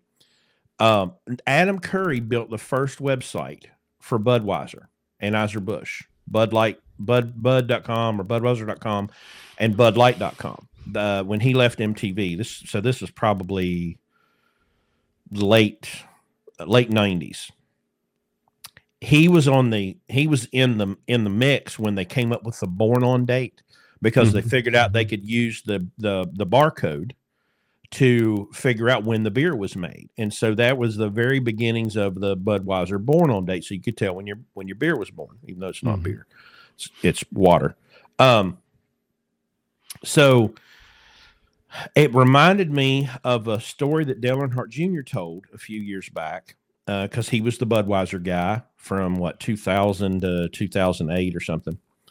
And somebody asked him, "Well, why didn't you ever run a Bud Light car?" And he said, "Oh, no, no, no. Budweiser and Bud Light is a it's a very very bitter rivalry uh, against those two brands. They're under the same company, but you, you don't you don't mix those streams. You don't you don't mix Budweiser and Bud Light when it comes to branding because they're very very territorial about their branding. Mhm. Mhm. Please understand that in the marketing and advertising world, and all those people on Madison Avenue that make more in a month than most of y'all make in a year, nothing is accidental. They did not put that person on that can not knowing what the outcome would be. They knew exactly what the outcome would be. And that's why they did it. Because I have I have heard with my ears that brand name more times in the last 5 days than I probably had heard it in the last 5 years. True. Why is that? Because you dumb sons of bitches are so triggerable, they play you like a fiddle. they know how to manipulate your in, your emotions. They know how to manipulate your prejudices or whatever it is. Because there's no such thing as bad press, people. They knew exactly what they were doing with, and they don't care about the plight of transgender people. Come on now. You think Bud Light and Budweiser gives a damn about anybody except selling beer. They want to sell beer. Please stop being so damn triggered all the damn time. Now they care about certain kind of horses. Well, Clydesdale horses and- Clydesdale, and, yeah. green money. They they care Yeah. about money. But that here's the point. Here's why I'm bringing this up. When you are emotional, you are irrational. Piss what? yeah, that's true. When you are emotional, you are irrational. So when you say things that you be- you start believing stuff that you think, like, well, the brokers, the rates haven't changed. The brokers keeping seventy five percent of the rate. Do you think the customers are that stupid? If you were a shipper right now, having all the access, all the digital access to all the information, if you're a shipper right now, are you going to be like, sure, I'm going to keep writing five dollar a mile checks. Y'all get the trucks to haul it for a buck fifty and keep the money. It's okay. Are we really that stupid in, in the United States of America in 2023 right now? Come on, y'all. Well, you asked. emotions have Budweiser's no cold IQ. carbonated piss water. Wow. Tell us what you really think about it, Leon. Uh, there was a question there, uh, Joshua. The Cor- the Coronado, we consider the Coronado a semi um, aerodynamic truck. It in the FLD, or you know, they're they're they're not as bad as a classic, but they're not as good as a Cor- as a Columbia. Um, so it's kind of there is a there is a give up there in aerodynamics. Um, you know, I'm not going to say a mile per gallon because that's what the difference between a classic and would be, but I would say somewhere in a half mile per gallon is probably what you're going to Now that that Mm. truck that nobody wants to talk about was that was a Coronado that Kevin was messed up mixed up in a few years back. Yeah. They went to the extent extent of taking the stacks off of that truck, right? Right. They put them. They they took they took the stacks and the filter. Uh, one didn't have filter the stacks and No. put them in, but put them behind the uh, behind the cab. Yeah, and that helped it. So sure. Yeah, but I mean, look, it's it's not horrible, but it's it's not as good. You know, the sloped hood is definitely more aerodynamic. You know, Mhm. um, the good thing about the Coronados, all of them pretty much are because of the way the tanks are and stuff. You know, you got kind of automatic fairings down the side. That helps, but those exhaust stacks really, really hurt it. You know, so. Mhm.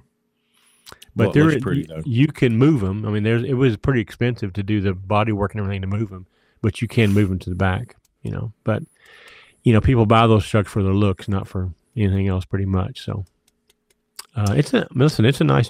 You know, the the thing about the Coronado is all the body parts fit a, fit a Columbia except for the hood. You know, uh, it's really not that different except for the except the hood. Yeah. And the thing where the FLD loses is not, it doesn't lose on aerodynamics as much as it loses in practicality because FLD parts are getting harder to come by. Yeah, Right. yeah, really hard. The the reason the Century and the Columbia win when you check all the different boxes is they are aerodynamic. Of course, you can make them as unaerodynamic as you want to. Our friends Yeah. south of the border proved that to us. Yeah, yeah, he can. Um, but it's the practicality. It's it's the ease of of operation, the ease of working on them.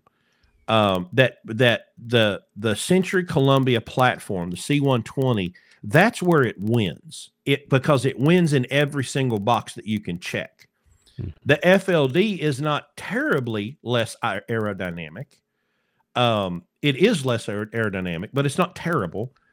But it's finding parts for it. You know, interior pieces, the doors, the all that. my- I've got a friend that's that loves. He's got a beautiful classic, and he's done a lot of custom work to it. But he's literally had to fabricate his own parts because of trying to find the aftermarket's not. Um, uh, the aftermarket's not responded to the FLD the way it has the other trucks, and so it's it's just. And when listen, again, we're back to what's our target audience new owner operator buying their first truck. Right. You want to you want to establish your trucking business to where it has the fundamentals to where it can survive this market and you want to go write a check for a $200,000 square nose Peterbilt, brother, more power to you. But when it's your first truck, it needs to be practical, It needs to be efficient and it needs to be reliable. That's it. Pretty's not on there. Comfortable's not on there.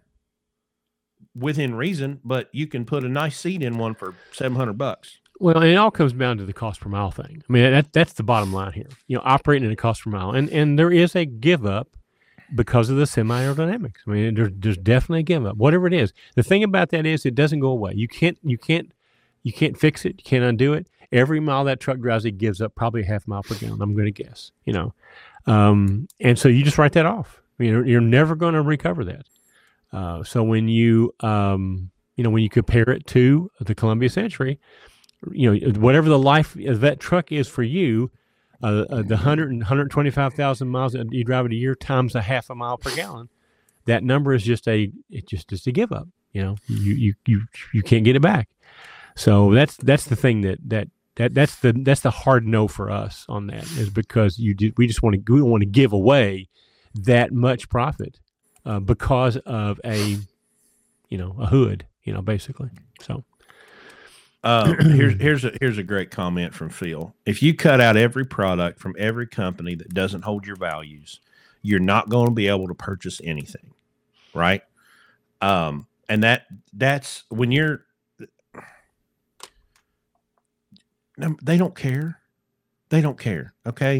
So if you want to drink piss water, go get some Budweiser, you know, um, if that's what you like. But please stop with all this nonsense. Um, here's a good question. Every time y'all add on a new truck, does that truck need a new contract or does it fall under the contract you already have? It falls under the truck contract. Larry is the BCO. There's one BCO, and every time we add a truck, he just adds a what's that? An addendum? Is that what you're just adding a basically a yeah, page? Yeah, it's, it's an addendum. Yeah, we it, ch- it changes one page out of sixty five in the in the uh, in the lease agreement. So we're just Now- adding equipment. So here's this is interesting. Uh, Dave, Dave, and Rocky been going back and forth in comment section about somebody that posted a Michelin chart in a group.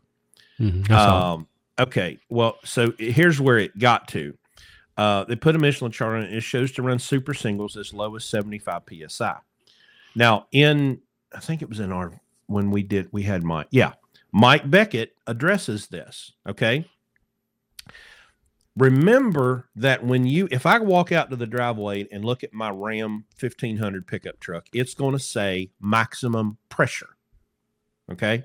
And it's going to have a number. I think it's 48, whatever.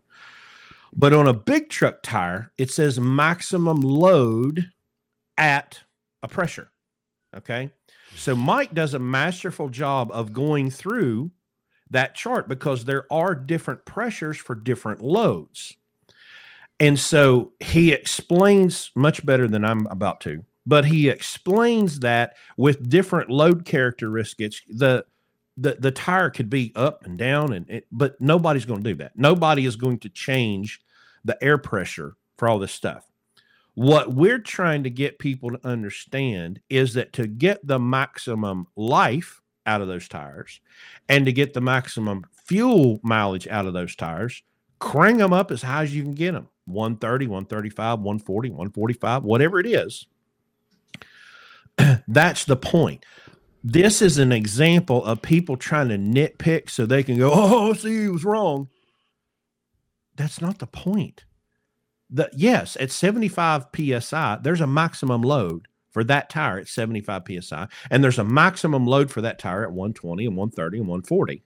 It takes what 400 to blow the wheel, 400 Mhm, psi. 400, Yeah, yeah. And The about wheels- 650, 700 below the tire. So Yeah. So, um, but Well, he- that's an example of these idiots that that will hear someone say something. and If they can't understand it, they'll find something. Oh, see, i see, I found it. He's wrong. let me tell you a spec that everybody ignores. Okay, that tire is only rated. That super single is only rated to go 65 miles an hour. Do you know that? now nobody Yep. talks about that one. You know, oh, you know. Let's pick out the one that we can that doesn't Mhm. affect us, and we can talk about that. But let's don't talk about the ones that, you know, guys driving 75, 80 miles an hour down the road. So here's here's a good one, uh, and this is this varies by state. Um, I talked to a guy here in West Virginia um, that does this for a fee. He'll help you get your automatic removed. In Texas, to remove automatic restrictions, now I haven't verified this. So, one, please be telling the truth. Make an appointment at your Department of Public Safety office. You only need to take a manual truck, no trailer, no pre trip, no maneuvers. All you're doing is a modified road test. Now, that's not the case in West Virginia. You have to be truck, trailer, you have to redo the pre trip. I don't think you have to redo air brakes or any of their stuff, but you have to redo the pre trip and you have to redo the road test in West Virginia. I don't know what the other states are. But if you did get suckered into getting an automatic transmission restriction on it on your license, you need to get with your state and figure out how to get that removed. Uh, uh, Craig James, uh, yes, we do recommend the Michelin Line X Energy. I think it's gone to, to a D plus or D two or something. There's a recent iteration of it. Um, but actually, if you can still find the Line Energy Ds, they're actually a better roller resistance tire than the most recent one. So absolutely, and it um, tires available in both a the the Line X Energy is the is the dual tire. The X1 Line X Energy is the single. So if Phil is still in the chat, he can address this one. If I understand, only heavy haulers change their air pressure in their tires, and I don't know a heavy hauler that runs super singles. They probably don't. We talked about this with Phil because the you when you get into the um, the 16 plies, you can put more weight on a set of duals than you can on a single if you have the axles to support if it. but I don't. I don't. I don't know about uh, changing their air pressure. Phil, if Phil's still in the house, he can address that. Um, uh, let's see.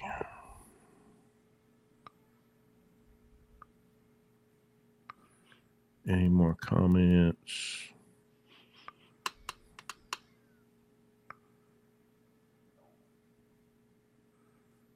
I guess that's it. Um, excuse me. Well, let's talk about uh, things upcoming. Uh, reset your mindset, 2023, that he swore he was never going to do again. Well, we're, we're we're changing the format of it. I can tell you that. so, August 1920 in Hurricane, West Virginia. We'll put out more information about it probably in June. It's it's a little too early right now, but um, save the date, mark it on your calendar. Um, we're going to be the same place we were last year, uh, which was a phenomenal. Uh, now that we're not going to have a wrestling match next door, so we have we confirmed that we have, okay. and we're we we have the whole place if we want it. So uh, we won't have to we won't have to move to a different place that night because of the wrestling match. So um, uh, we're uh, same hotel. There is truck parking there, so you can park your truck there. We've also got truck parking at the truck stop a couple miles away, and, and we can accommodate your truck. So we'll we'll we'll notify you more about it. We do have some uh, special guests coming this year, uh, and we'll we'll let you know who those are as we firm these contracts up. Um, but I guess we can go ahead and tell one of them. We kind of got a we kind of got a confirmation today that uh, Larry Cothran, uh, what's his name, Boogie, is that his El nickname? Boogie. Huh? Yeah, El Boogie. L Boogie. He will he will be there uh, that weekend. We've got some other people we've invited that are experts on different topics. So, um, so anyway, mark your mark your mark your calendar, and we'll do that again. Um, next Friday night, uh, we're going to have. Have you? Is this confirmed with Dr. Jane? Yeah, it is on 14th. So the the lady who invented the catalyst, the chemist, uh, she's a PhD. Uh, we we call her Dr. Jane, but she is going to be on the podcast next week, and we you guys can ask her all the questions you want to. But she's going to talk about the catalyst and how it works, and you know, um, and she's a she's a very very intelligent lady and um, but she's also very very informative you know so be a great uh, be a great time for you guys to, to question her about the catalyst. So uh, when can you buy tickets evan? Well we'll i don't we, we'll, we'll announce it. It'll be on the website when we get when we get everything nailed down but um, we'll we'll have everything ready to go by june. So uh, i'll give everybody well the, the benefit to being in the program is you get to come. So you don't really have to have a ticket to come, Evan. If you're in the program, you're gonna it's going to be part of your deal. So, um, yeah, don't worry about it. Um, what else we got? We get we got Donnie Baker comments in it, but I'm not I'm not gonna put those on the screen because I don't want to get kicked off YouTube. Who's Donnie Baker? It's a character this guy this comedian plays on Bob Oh, and Tom. okay. All right. He's he's awesome, but he'll get you Yeah. t- thrown off of YouTube. Okay. Uh, yeah, we don't, we don't need that. So, so Craig was good to meet you. Um, we had a lot of people, especially at the at the Landstar booth that uh, that first morning. Man, we we we, uh, we pretty much uh, uh, pretty much took over the Landstar booth. Uh, Yeah, we walked up and they're like, "Where have y'all been? People been coming by we were here." waiting for us when we got there. You know, we'd been over to the Landstar Hospitality Suite that morning for breakfast and got hung up over there. And me dealing with that dickhead about the ten ninety nine, um, and then I proceeded to stumble down the escalator after that. Uh, that was great. so um, I think one of my guys pushed me. You know, Mhm. Richie. I think Richie pushed me down the escalator. Um, Um, but uh, I don't know if we got to talk because with the internet issues, but there there was an agent there, uh, Brandon, who uh, gave the talk in the "Who Sets the Rate" mhm. um, s- seminar, and uh, and he did a he did a really good job of trying to talk sense to a, a room full of people that didn't have any. Um, but there there was surprisingly there was a couple of people that stood up and uh, um, uh, said some stuff, and then there was others that were like, you know, they got that got applause, you know, for being like, if you don't know how to run a business, it's your fault.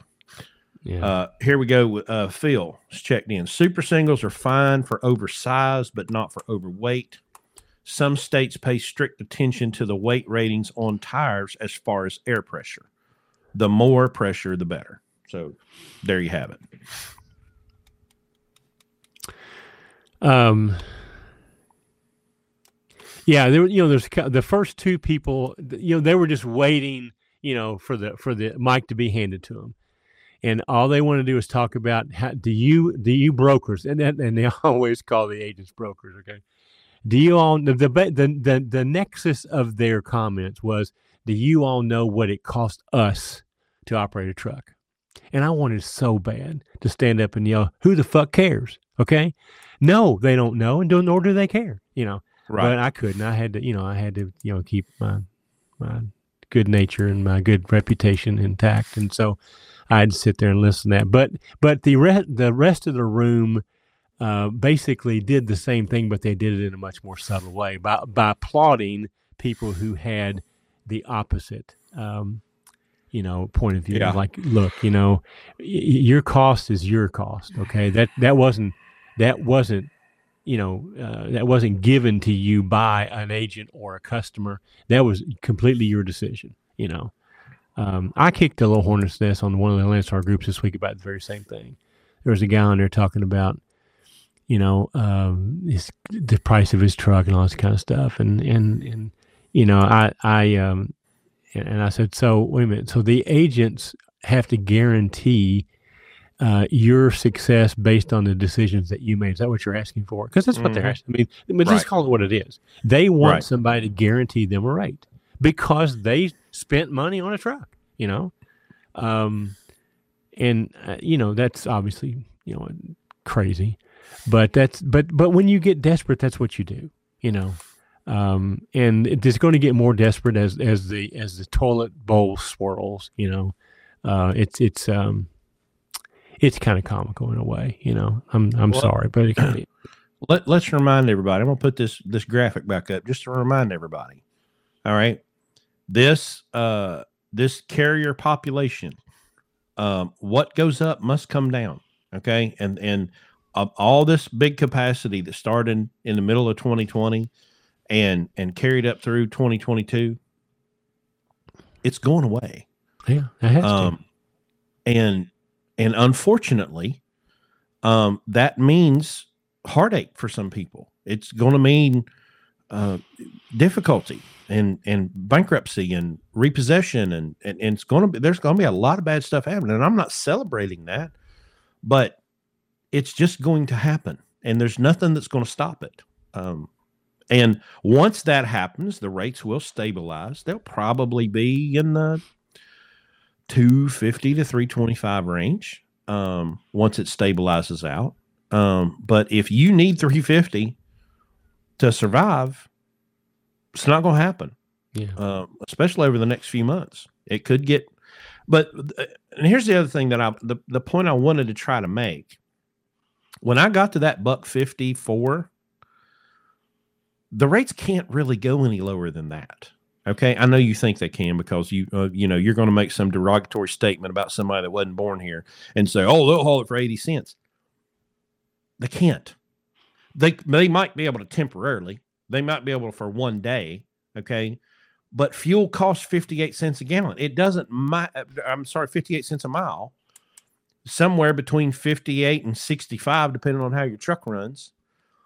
Um you've got to pay maintenance, you've got to pay fuel, you've got to pay a driver. The rates cannot go much lower than about $2. But that's going to wipe out about 75% of those people in that upper bracket. We can make it on that. They can't. Now, we're not taking the wheelbarrows full of money to the bank like we used to. Um, but we've been in business for, well, at Landstar for 10 years and probably will be another 10 years. So I see no reason to leave. No, there is no reason to leave. Although people give me a reason every day because they talk about how um, how much we're giving away by by giving Landstar all of our money. Um, I've yet I've yet to be able to put the math to that. So I can't make that work. But speaking of uh, authority, we have a comment from Luke. Okay. Uh, good evening, lunatics. I had a question about brokers ceasing to exist. Can you go a little bit more in depth? Why is that so? I feel like brokers are crucial to some shippers. They are. Okay. Let me try to put this into five minutes. Okay.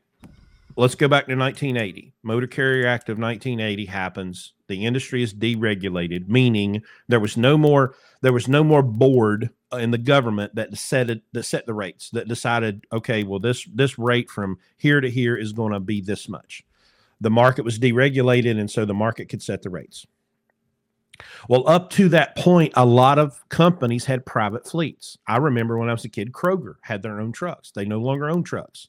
Um, there was a shoney's restaurant had their own trucks. Um, big bear was a local grocery store. They had their own trucks. Well when deregulation came along and it was no longer necessary for them to own their own trucks hire their own drivers have all the maintenance and the payroll and all the stuff that was involved in owning a fleet they could now use the capacity of people that had trucks and trailers.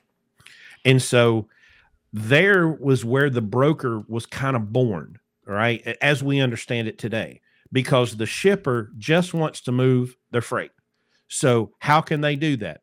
They could hire somebody and put them in an office, and their job is to go find um, for uh, trucks, or they could get an agent or a broker or someone uh, where they could pick up the phone and say, I need a truck on Thursday, find me a truck. Okay.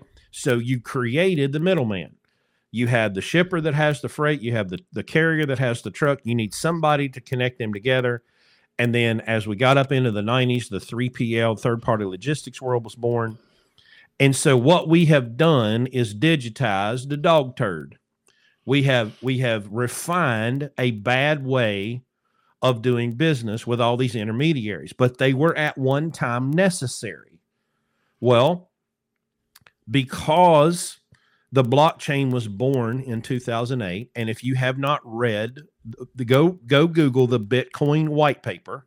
It's very easy to find. It's not very long. Go google the bitcoin white paper and you will you'll understand the principles of why blockchain was created it came as a result of the housing market and the financial markets.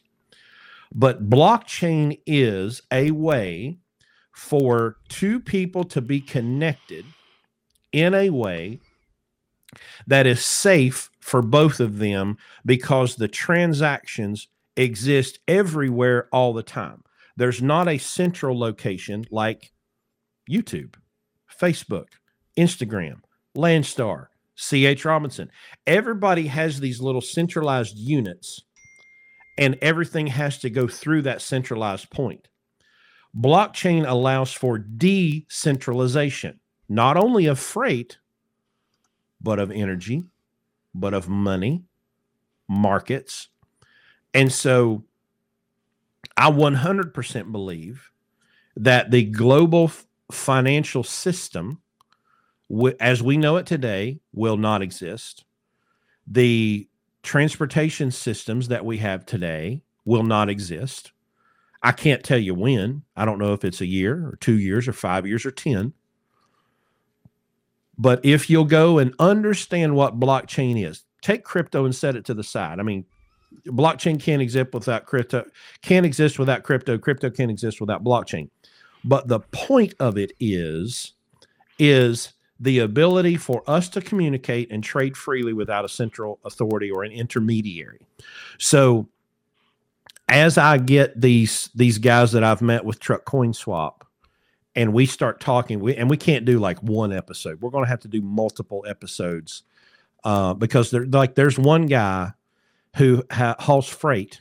I mean, I'm sorry, hauls fuel up near New York City, and everything he does is on blockchain. It's completely decentralized. So it's not something that has to be created from concept. It already exists and it's already being utilized. Now, the the the people that are benefiting who are the intermediaries right now, they're going to fight like hell. But it's a losing proposition. They'll never win because a decentralized model is a is 10,000 times better than what we have now.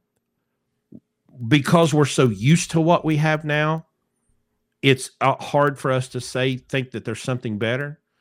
Um but it's going to be it's going to be fantastic. It's going to be amazing. Again 2023 is the safest most prosperous exciting time to live in all of human history. So stop looking in the rearview mirror and thinking about the good old days and how it used to be better back in the day. It was not. It was never better back in the day. You think it was but it wasn't so there's very, very exciting things coming. Um, and and I don't know, like I don't know what that means for Landstar. I don't know what it means for JB Hunt. I don't I don't know. But if you look at what Uber did, uh, kind of. I mean, Uber is centralized, but what Uber did was connect people that already had assets, a car, to people that needed a ride. And it gave them a way to connect.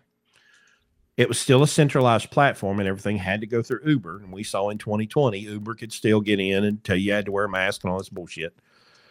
Um, but there is coming a day when there will not need to be an intermediary between a shipper and a truck. That's where we're headed. That's that's the that's the that's where we're going to. So I don't know. Will carriers exist I, as they do today? Probably not. I mean, the the reason that we are at Landstar rather than anywhere else is because their centralized system is so good.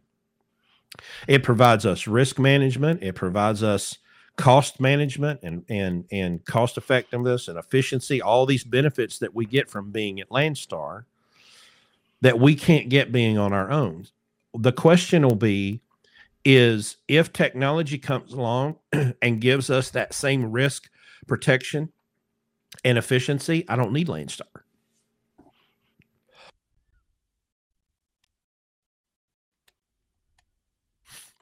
So, um, it's complicated, but it's coming. Well, it's so inefficient. You know, I mean, there's empty trucks everywhere. You know, and and the the blockchain is going to be contingent upon the connectivity between the shipper and the truck. The truck's there because the GPS did that. Now yep. it's getting the shipper involved, and that's what these uh, companies like Convoy and Lane Access. That's what they're doing right now. Is they're trying to replace the broker with um, digital or matched matched um, um, um freight and and eliminating the broker. Uh, they still don't have the blockchain as far as guaranteeing the security of the transaction. Yeah, um, that's still not there yet. You know, um, but it will it will be it, it will it's coming. It's just a matter of getting it. You know, I don't remember exactly what the number is, but it's something like eighty percent I believe it's 80% of the US dollars that are in existence today were created in the last two years. Um, so I would, I would encourage you again read the Bitcoin white paper. There's a fantastic series on YouTube by a guy named Mike Maloney called "The Hidden Secrets of, of Money and Currency" or something like that. It's got kind of a cheesy title, but it gives you an amazing history on money and currency, what money and currency is, and why it exists, and it gives you a historical lesson from the Romans up through the 20th century to now. Um, the federal government is trying to come up with a, a, digital dollar right now. It's going to be a disaster. Um, but when you think about two dollars doesn't buy what it did 24 months ago. You know, in, inflation is a whole lot worse than what they than what they'll admit. Um, but right now, you need to be studying Austrian economics. You need to be studying crypto. You need to be studying blockchain um, and history, right? And and not the history you got in your government school textbook either. Um, uh, because the one thing about human history is it it ends up repeating itself a lot of times. Um, there's there there's not a lot different of what's happening today socially and economically as what happened at the end of the Roman Empire. Um, it's it's very very similar. Um, but go read about it. You know, turn off the television, and for all God, for the love of all this good and kind, turn off the news and read a book. and don't be distracted by the the Chinese and the TikTok, and uh, don't be distracted by the government trying to talk you out of having crypto. You know, there's a reason for both of those, and it's not anything close to what they're making you try to believe. So yeah, you know, because they fear I, they fear the decentralization because once that happens, they have no power. So so Sonny says, doesn't someone have to be in the middle to regulate payment? No. No, that's what the no, blockchain that, does. That's that's the beauty. If you'll understand blockchain um, and the decentralized ledger of, of blockchain, you'll understand that that's what fixes it. Yeah. Is is it it gives you that ability to um, reconcile that transaction um, in a way that it, it's um, it's called um, uh, gosh, I forgot the name. Listen, there's a lot of terms. Um, but it gives you it gives us the ability um well okay freaking paypal all right we sell products on our website ops catalyst and so when i set up the website through squarespace one of our options was stripe and so for hell two years we sold stuff on Stripe, and all of a sudden we get a message. Um, yeah, your business is violating our community guidelines. Um, so you can't you can't take payments for Stripe anymore for Catalyst. Well, okay. Well, what's the other option? PayPal. Okay. So well, let's we moved everything to PayPal. So then somebody bought an OPS and like, well, we're going to hold your money for 21 days, and uh, we got to make sure that you're not doing whatever. Um, have we ever do, do we ever get money from them yet or are we still okay um listen the the whole point of of of freedom and liberty is to be able to have a willing consumer and a willing producer and if those two agree it's nobody else's business so what i would love to see in a completely blockchain based transportation management system is when I pick up a trailer and they seal that trailer and they lock it somehow with a digital encrypted uh, lock, and somebody says, What's in the trailer? I don't know. None of your business. I don't know what's in the trailer. Um, so unless you want to get out a torch and you want to cut that door open, you're not getting inside. Well, it's my duty. It doesn't matter. It's none of your business. Just like these numbnuts that are at Congress right now they want broker transparency because they want to know what the broker's being paid by the shipper. Well, guess what, sweetheart? It's none of your business what the shipper's paying the broker. You're not the broker. The broker has a customer, you have a customer. Broker's your customer, by the way. But it's none of your business what their deal is. You don't need to know. You, it's none of your business what I make. It's none of your business what Larry makes. Mind your own business and you'll be a lot happier. So, but when you have the advanced levels of encryption that you can get with blockchain, you can point to a transaction and say, yep, that's me. And that's it. And you can prove between the only two people that matter, the producer and the consumer. Everybody else can pound sand and jump in the lake because it's none of their business. Um, and that's that's what privacy is. That's what freedom is, is the ability for me to go do whatever I want, whenever I want, with whomever I want. And it's none of your damn business what I did, where I did it, how I did it. And and and so when, not if, when we have a currency or currencies that are also completely unregulated and decentralized, um, well, good luck chasing the money because you can't see it. You can't regulate what you can't find. Uh, the the shipper can't decide not to pay once the transactions happen. The payment's already done. So Right. that that's the thing. It, it's secure. Nobody can cha- nobody can change it. Nobody can cancel it. Nobody can undo it. Once you shake hands digitally in in blockchain, the transaction is done. It, it, it- it's already happened, and it's in. If you understand blockchain, no one person can ever get to it. You know, Right. it, it is what what's the word, Chris? What's the one? What is the word when nothing when it's not Um, non fungible? Immutable. Immutable, immutable. Yes.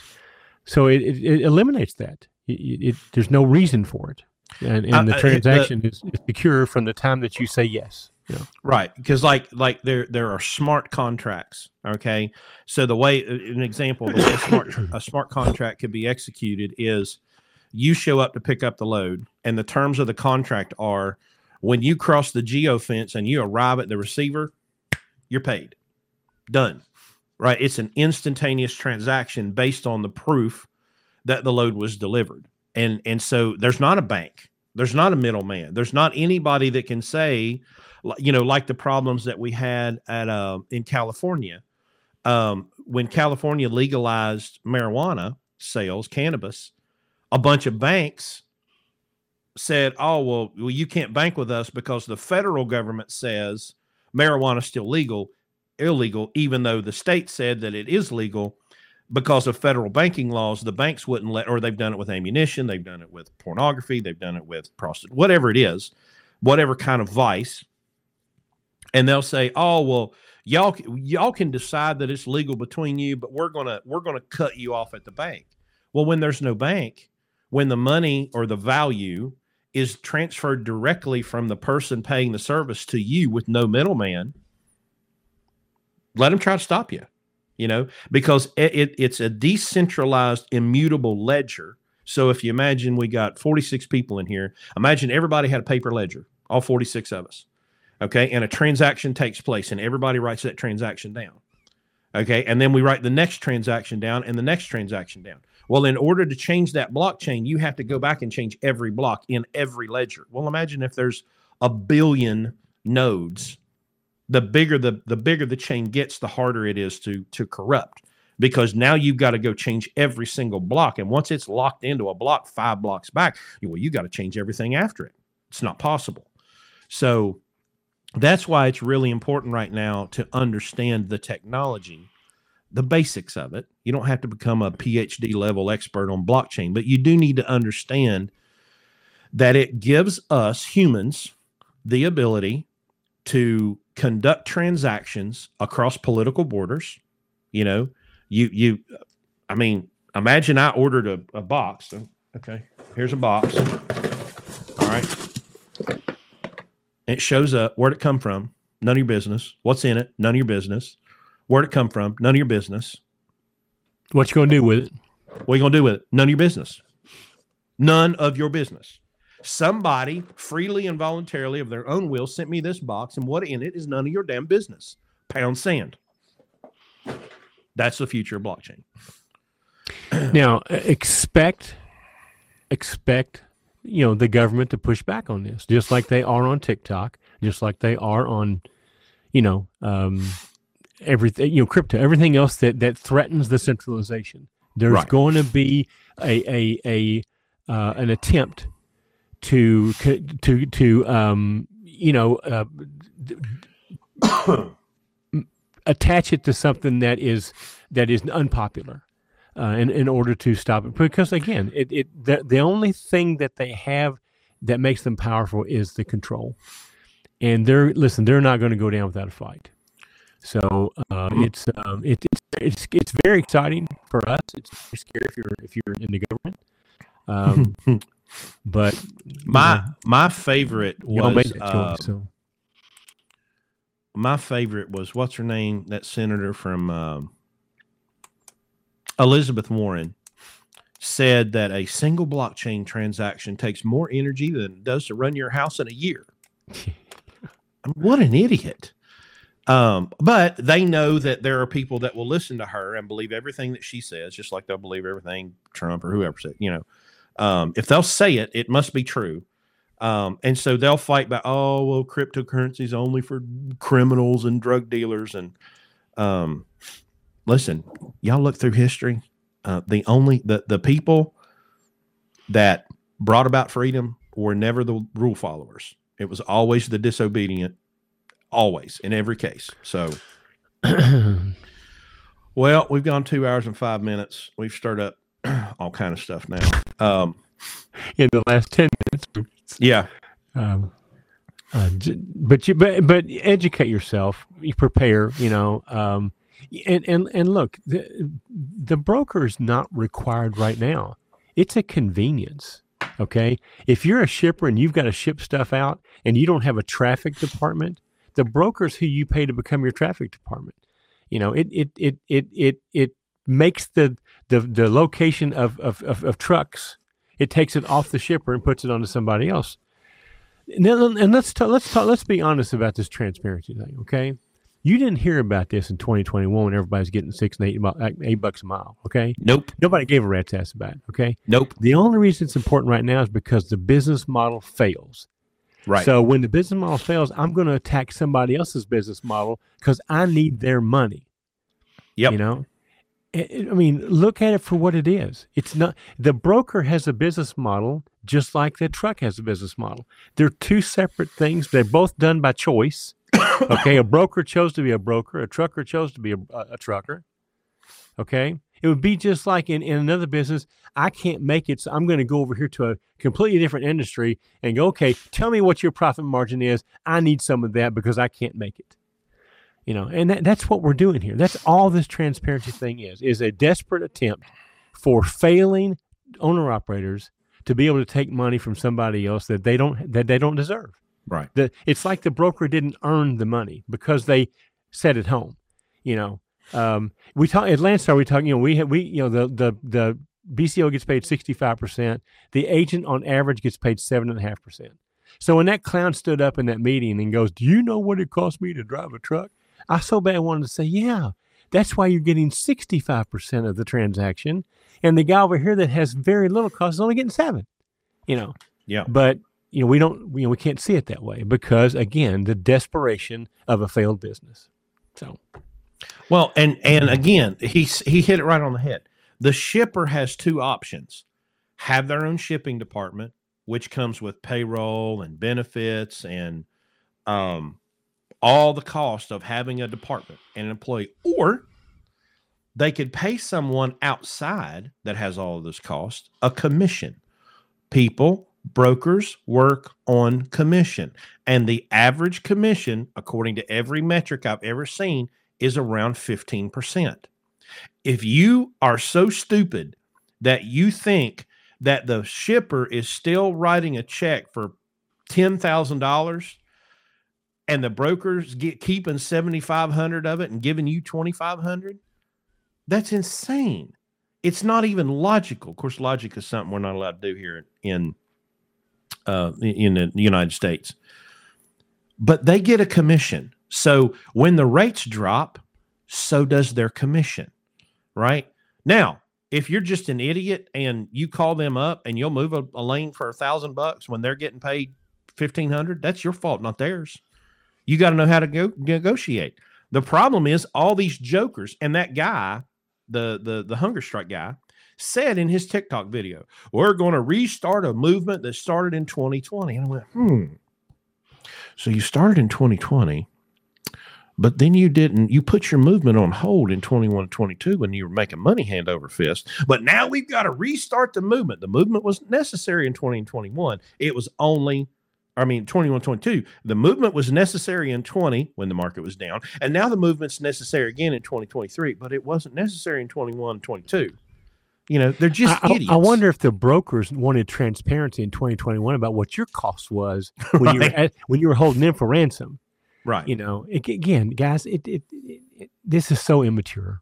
You know, um, Josh, we had the Lane Access president, our CEO, on our podcast. Uh, I think back back around a hundred or something like that. If you want to look it up, Yeah. and uh, um, so uh, it was an interesting thing. All right, guys, it's uh, Yeah. we've been we've been over we've been over a couple hours. It's late. You guys need to get some rest. Uh, I need to finish drinking my bourbon, and um we love you, but uh, I don't love you that much. Okay, so. Yeah. Uh, we'll Uh, see we'll you be- next Friday night. Uh, we'll be live from West Virginia, and we'll have Dr. Jane on. So get your questions ready about max mileage, okay? And, Because she'll uh, be able to answer 'em. and, and we're looking forward to it. So really, really, really smart, smart lady. So and Yeah. nice, very nice lady. So well, right, Chris, anything else you got? Nope. Nope. I'm I'm ready to try to resurrect my desk from the destruction of earlier, and um, we'll talk to y'all next Friday. Uh, well, a couple things. We haven't said it yet, but you know, Pittsburgh Power Course is our primary sponsor. We've had the banner up, but obviously, guys, uh, we appreciate you giving them a call and letting them know ab- about the, the you know, thanking them for being on the podcast. Uh, but we um, we're winding down our our first year with them, and we want to renew. So we would appreciate you guys letting them know that you appreciate the, them sponsoring the podcast. So be sure to do that. One other thing I want to mention, and Chris, you might have to help me look this up, but you guys know about Carl, and um, and Carl, you know, is is is is having some health issues, and he's on a he's on a list for a lung transplant. Um, they need to raise about twenty five grand uh, to get on that list and to and to get this process started. They have a crowdfunding um, um, thing set up on Facebook. Well, I think Chris is trying to find it right now, but you know, if you guys can throw a couple, uh, you know, a couple of bucks on there, whatever you can afford, um, I know that they really, really would appreciate it and need it. And uh, you know, Carl is whether you've used him or not, you've used his knowledge because that's what we talk about, you know, all the time. And so, um, if you feel it in your in your heart to help out um, Carl and Nikki, uh, we we really do appreciate it. So, um, with that, Uh, we'll um, we'll call it a weekend. So, Chris, that, that's on Facebook, right? No, that's it's GoFundMe. Um, I've got it in our in our TikTok bio in the um in the the what's it called the uh, link in bio beacons link. Uh, there's a link to it. Um, they've got to they've got to say they've got to have twenty five thousand dollars raised um, before he he can go up there. So and and get the the transplant. He's got to have a double lung transplant. So uh they're at 8875 now and they need 25,000. So um So a long way let's uh, let's show a lot of lunatic support there, gang, and, and help him out. Appreciate it. Okay. all right. So, um, all right. Well, have a great week. Be careful out there. We'll talk to you next Friday. Okay. All right. Thanks see for- y'all. Thanks for listening. Okay.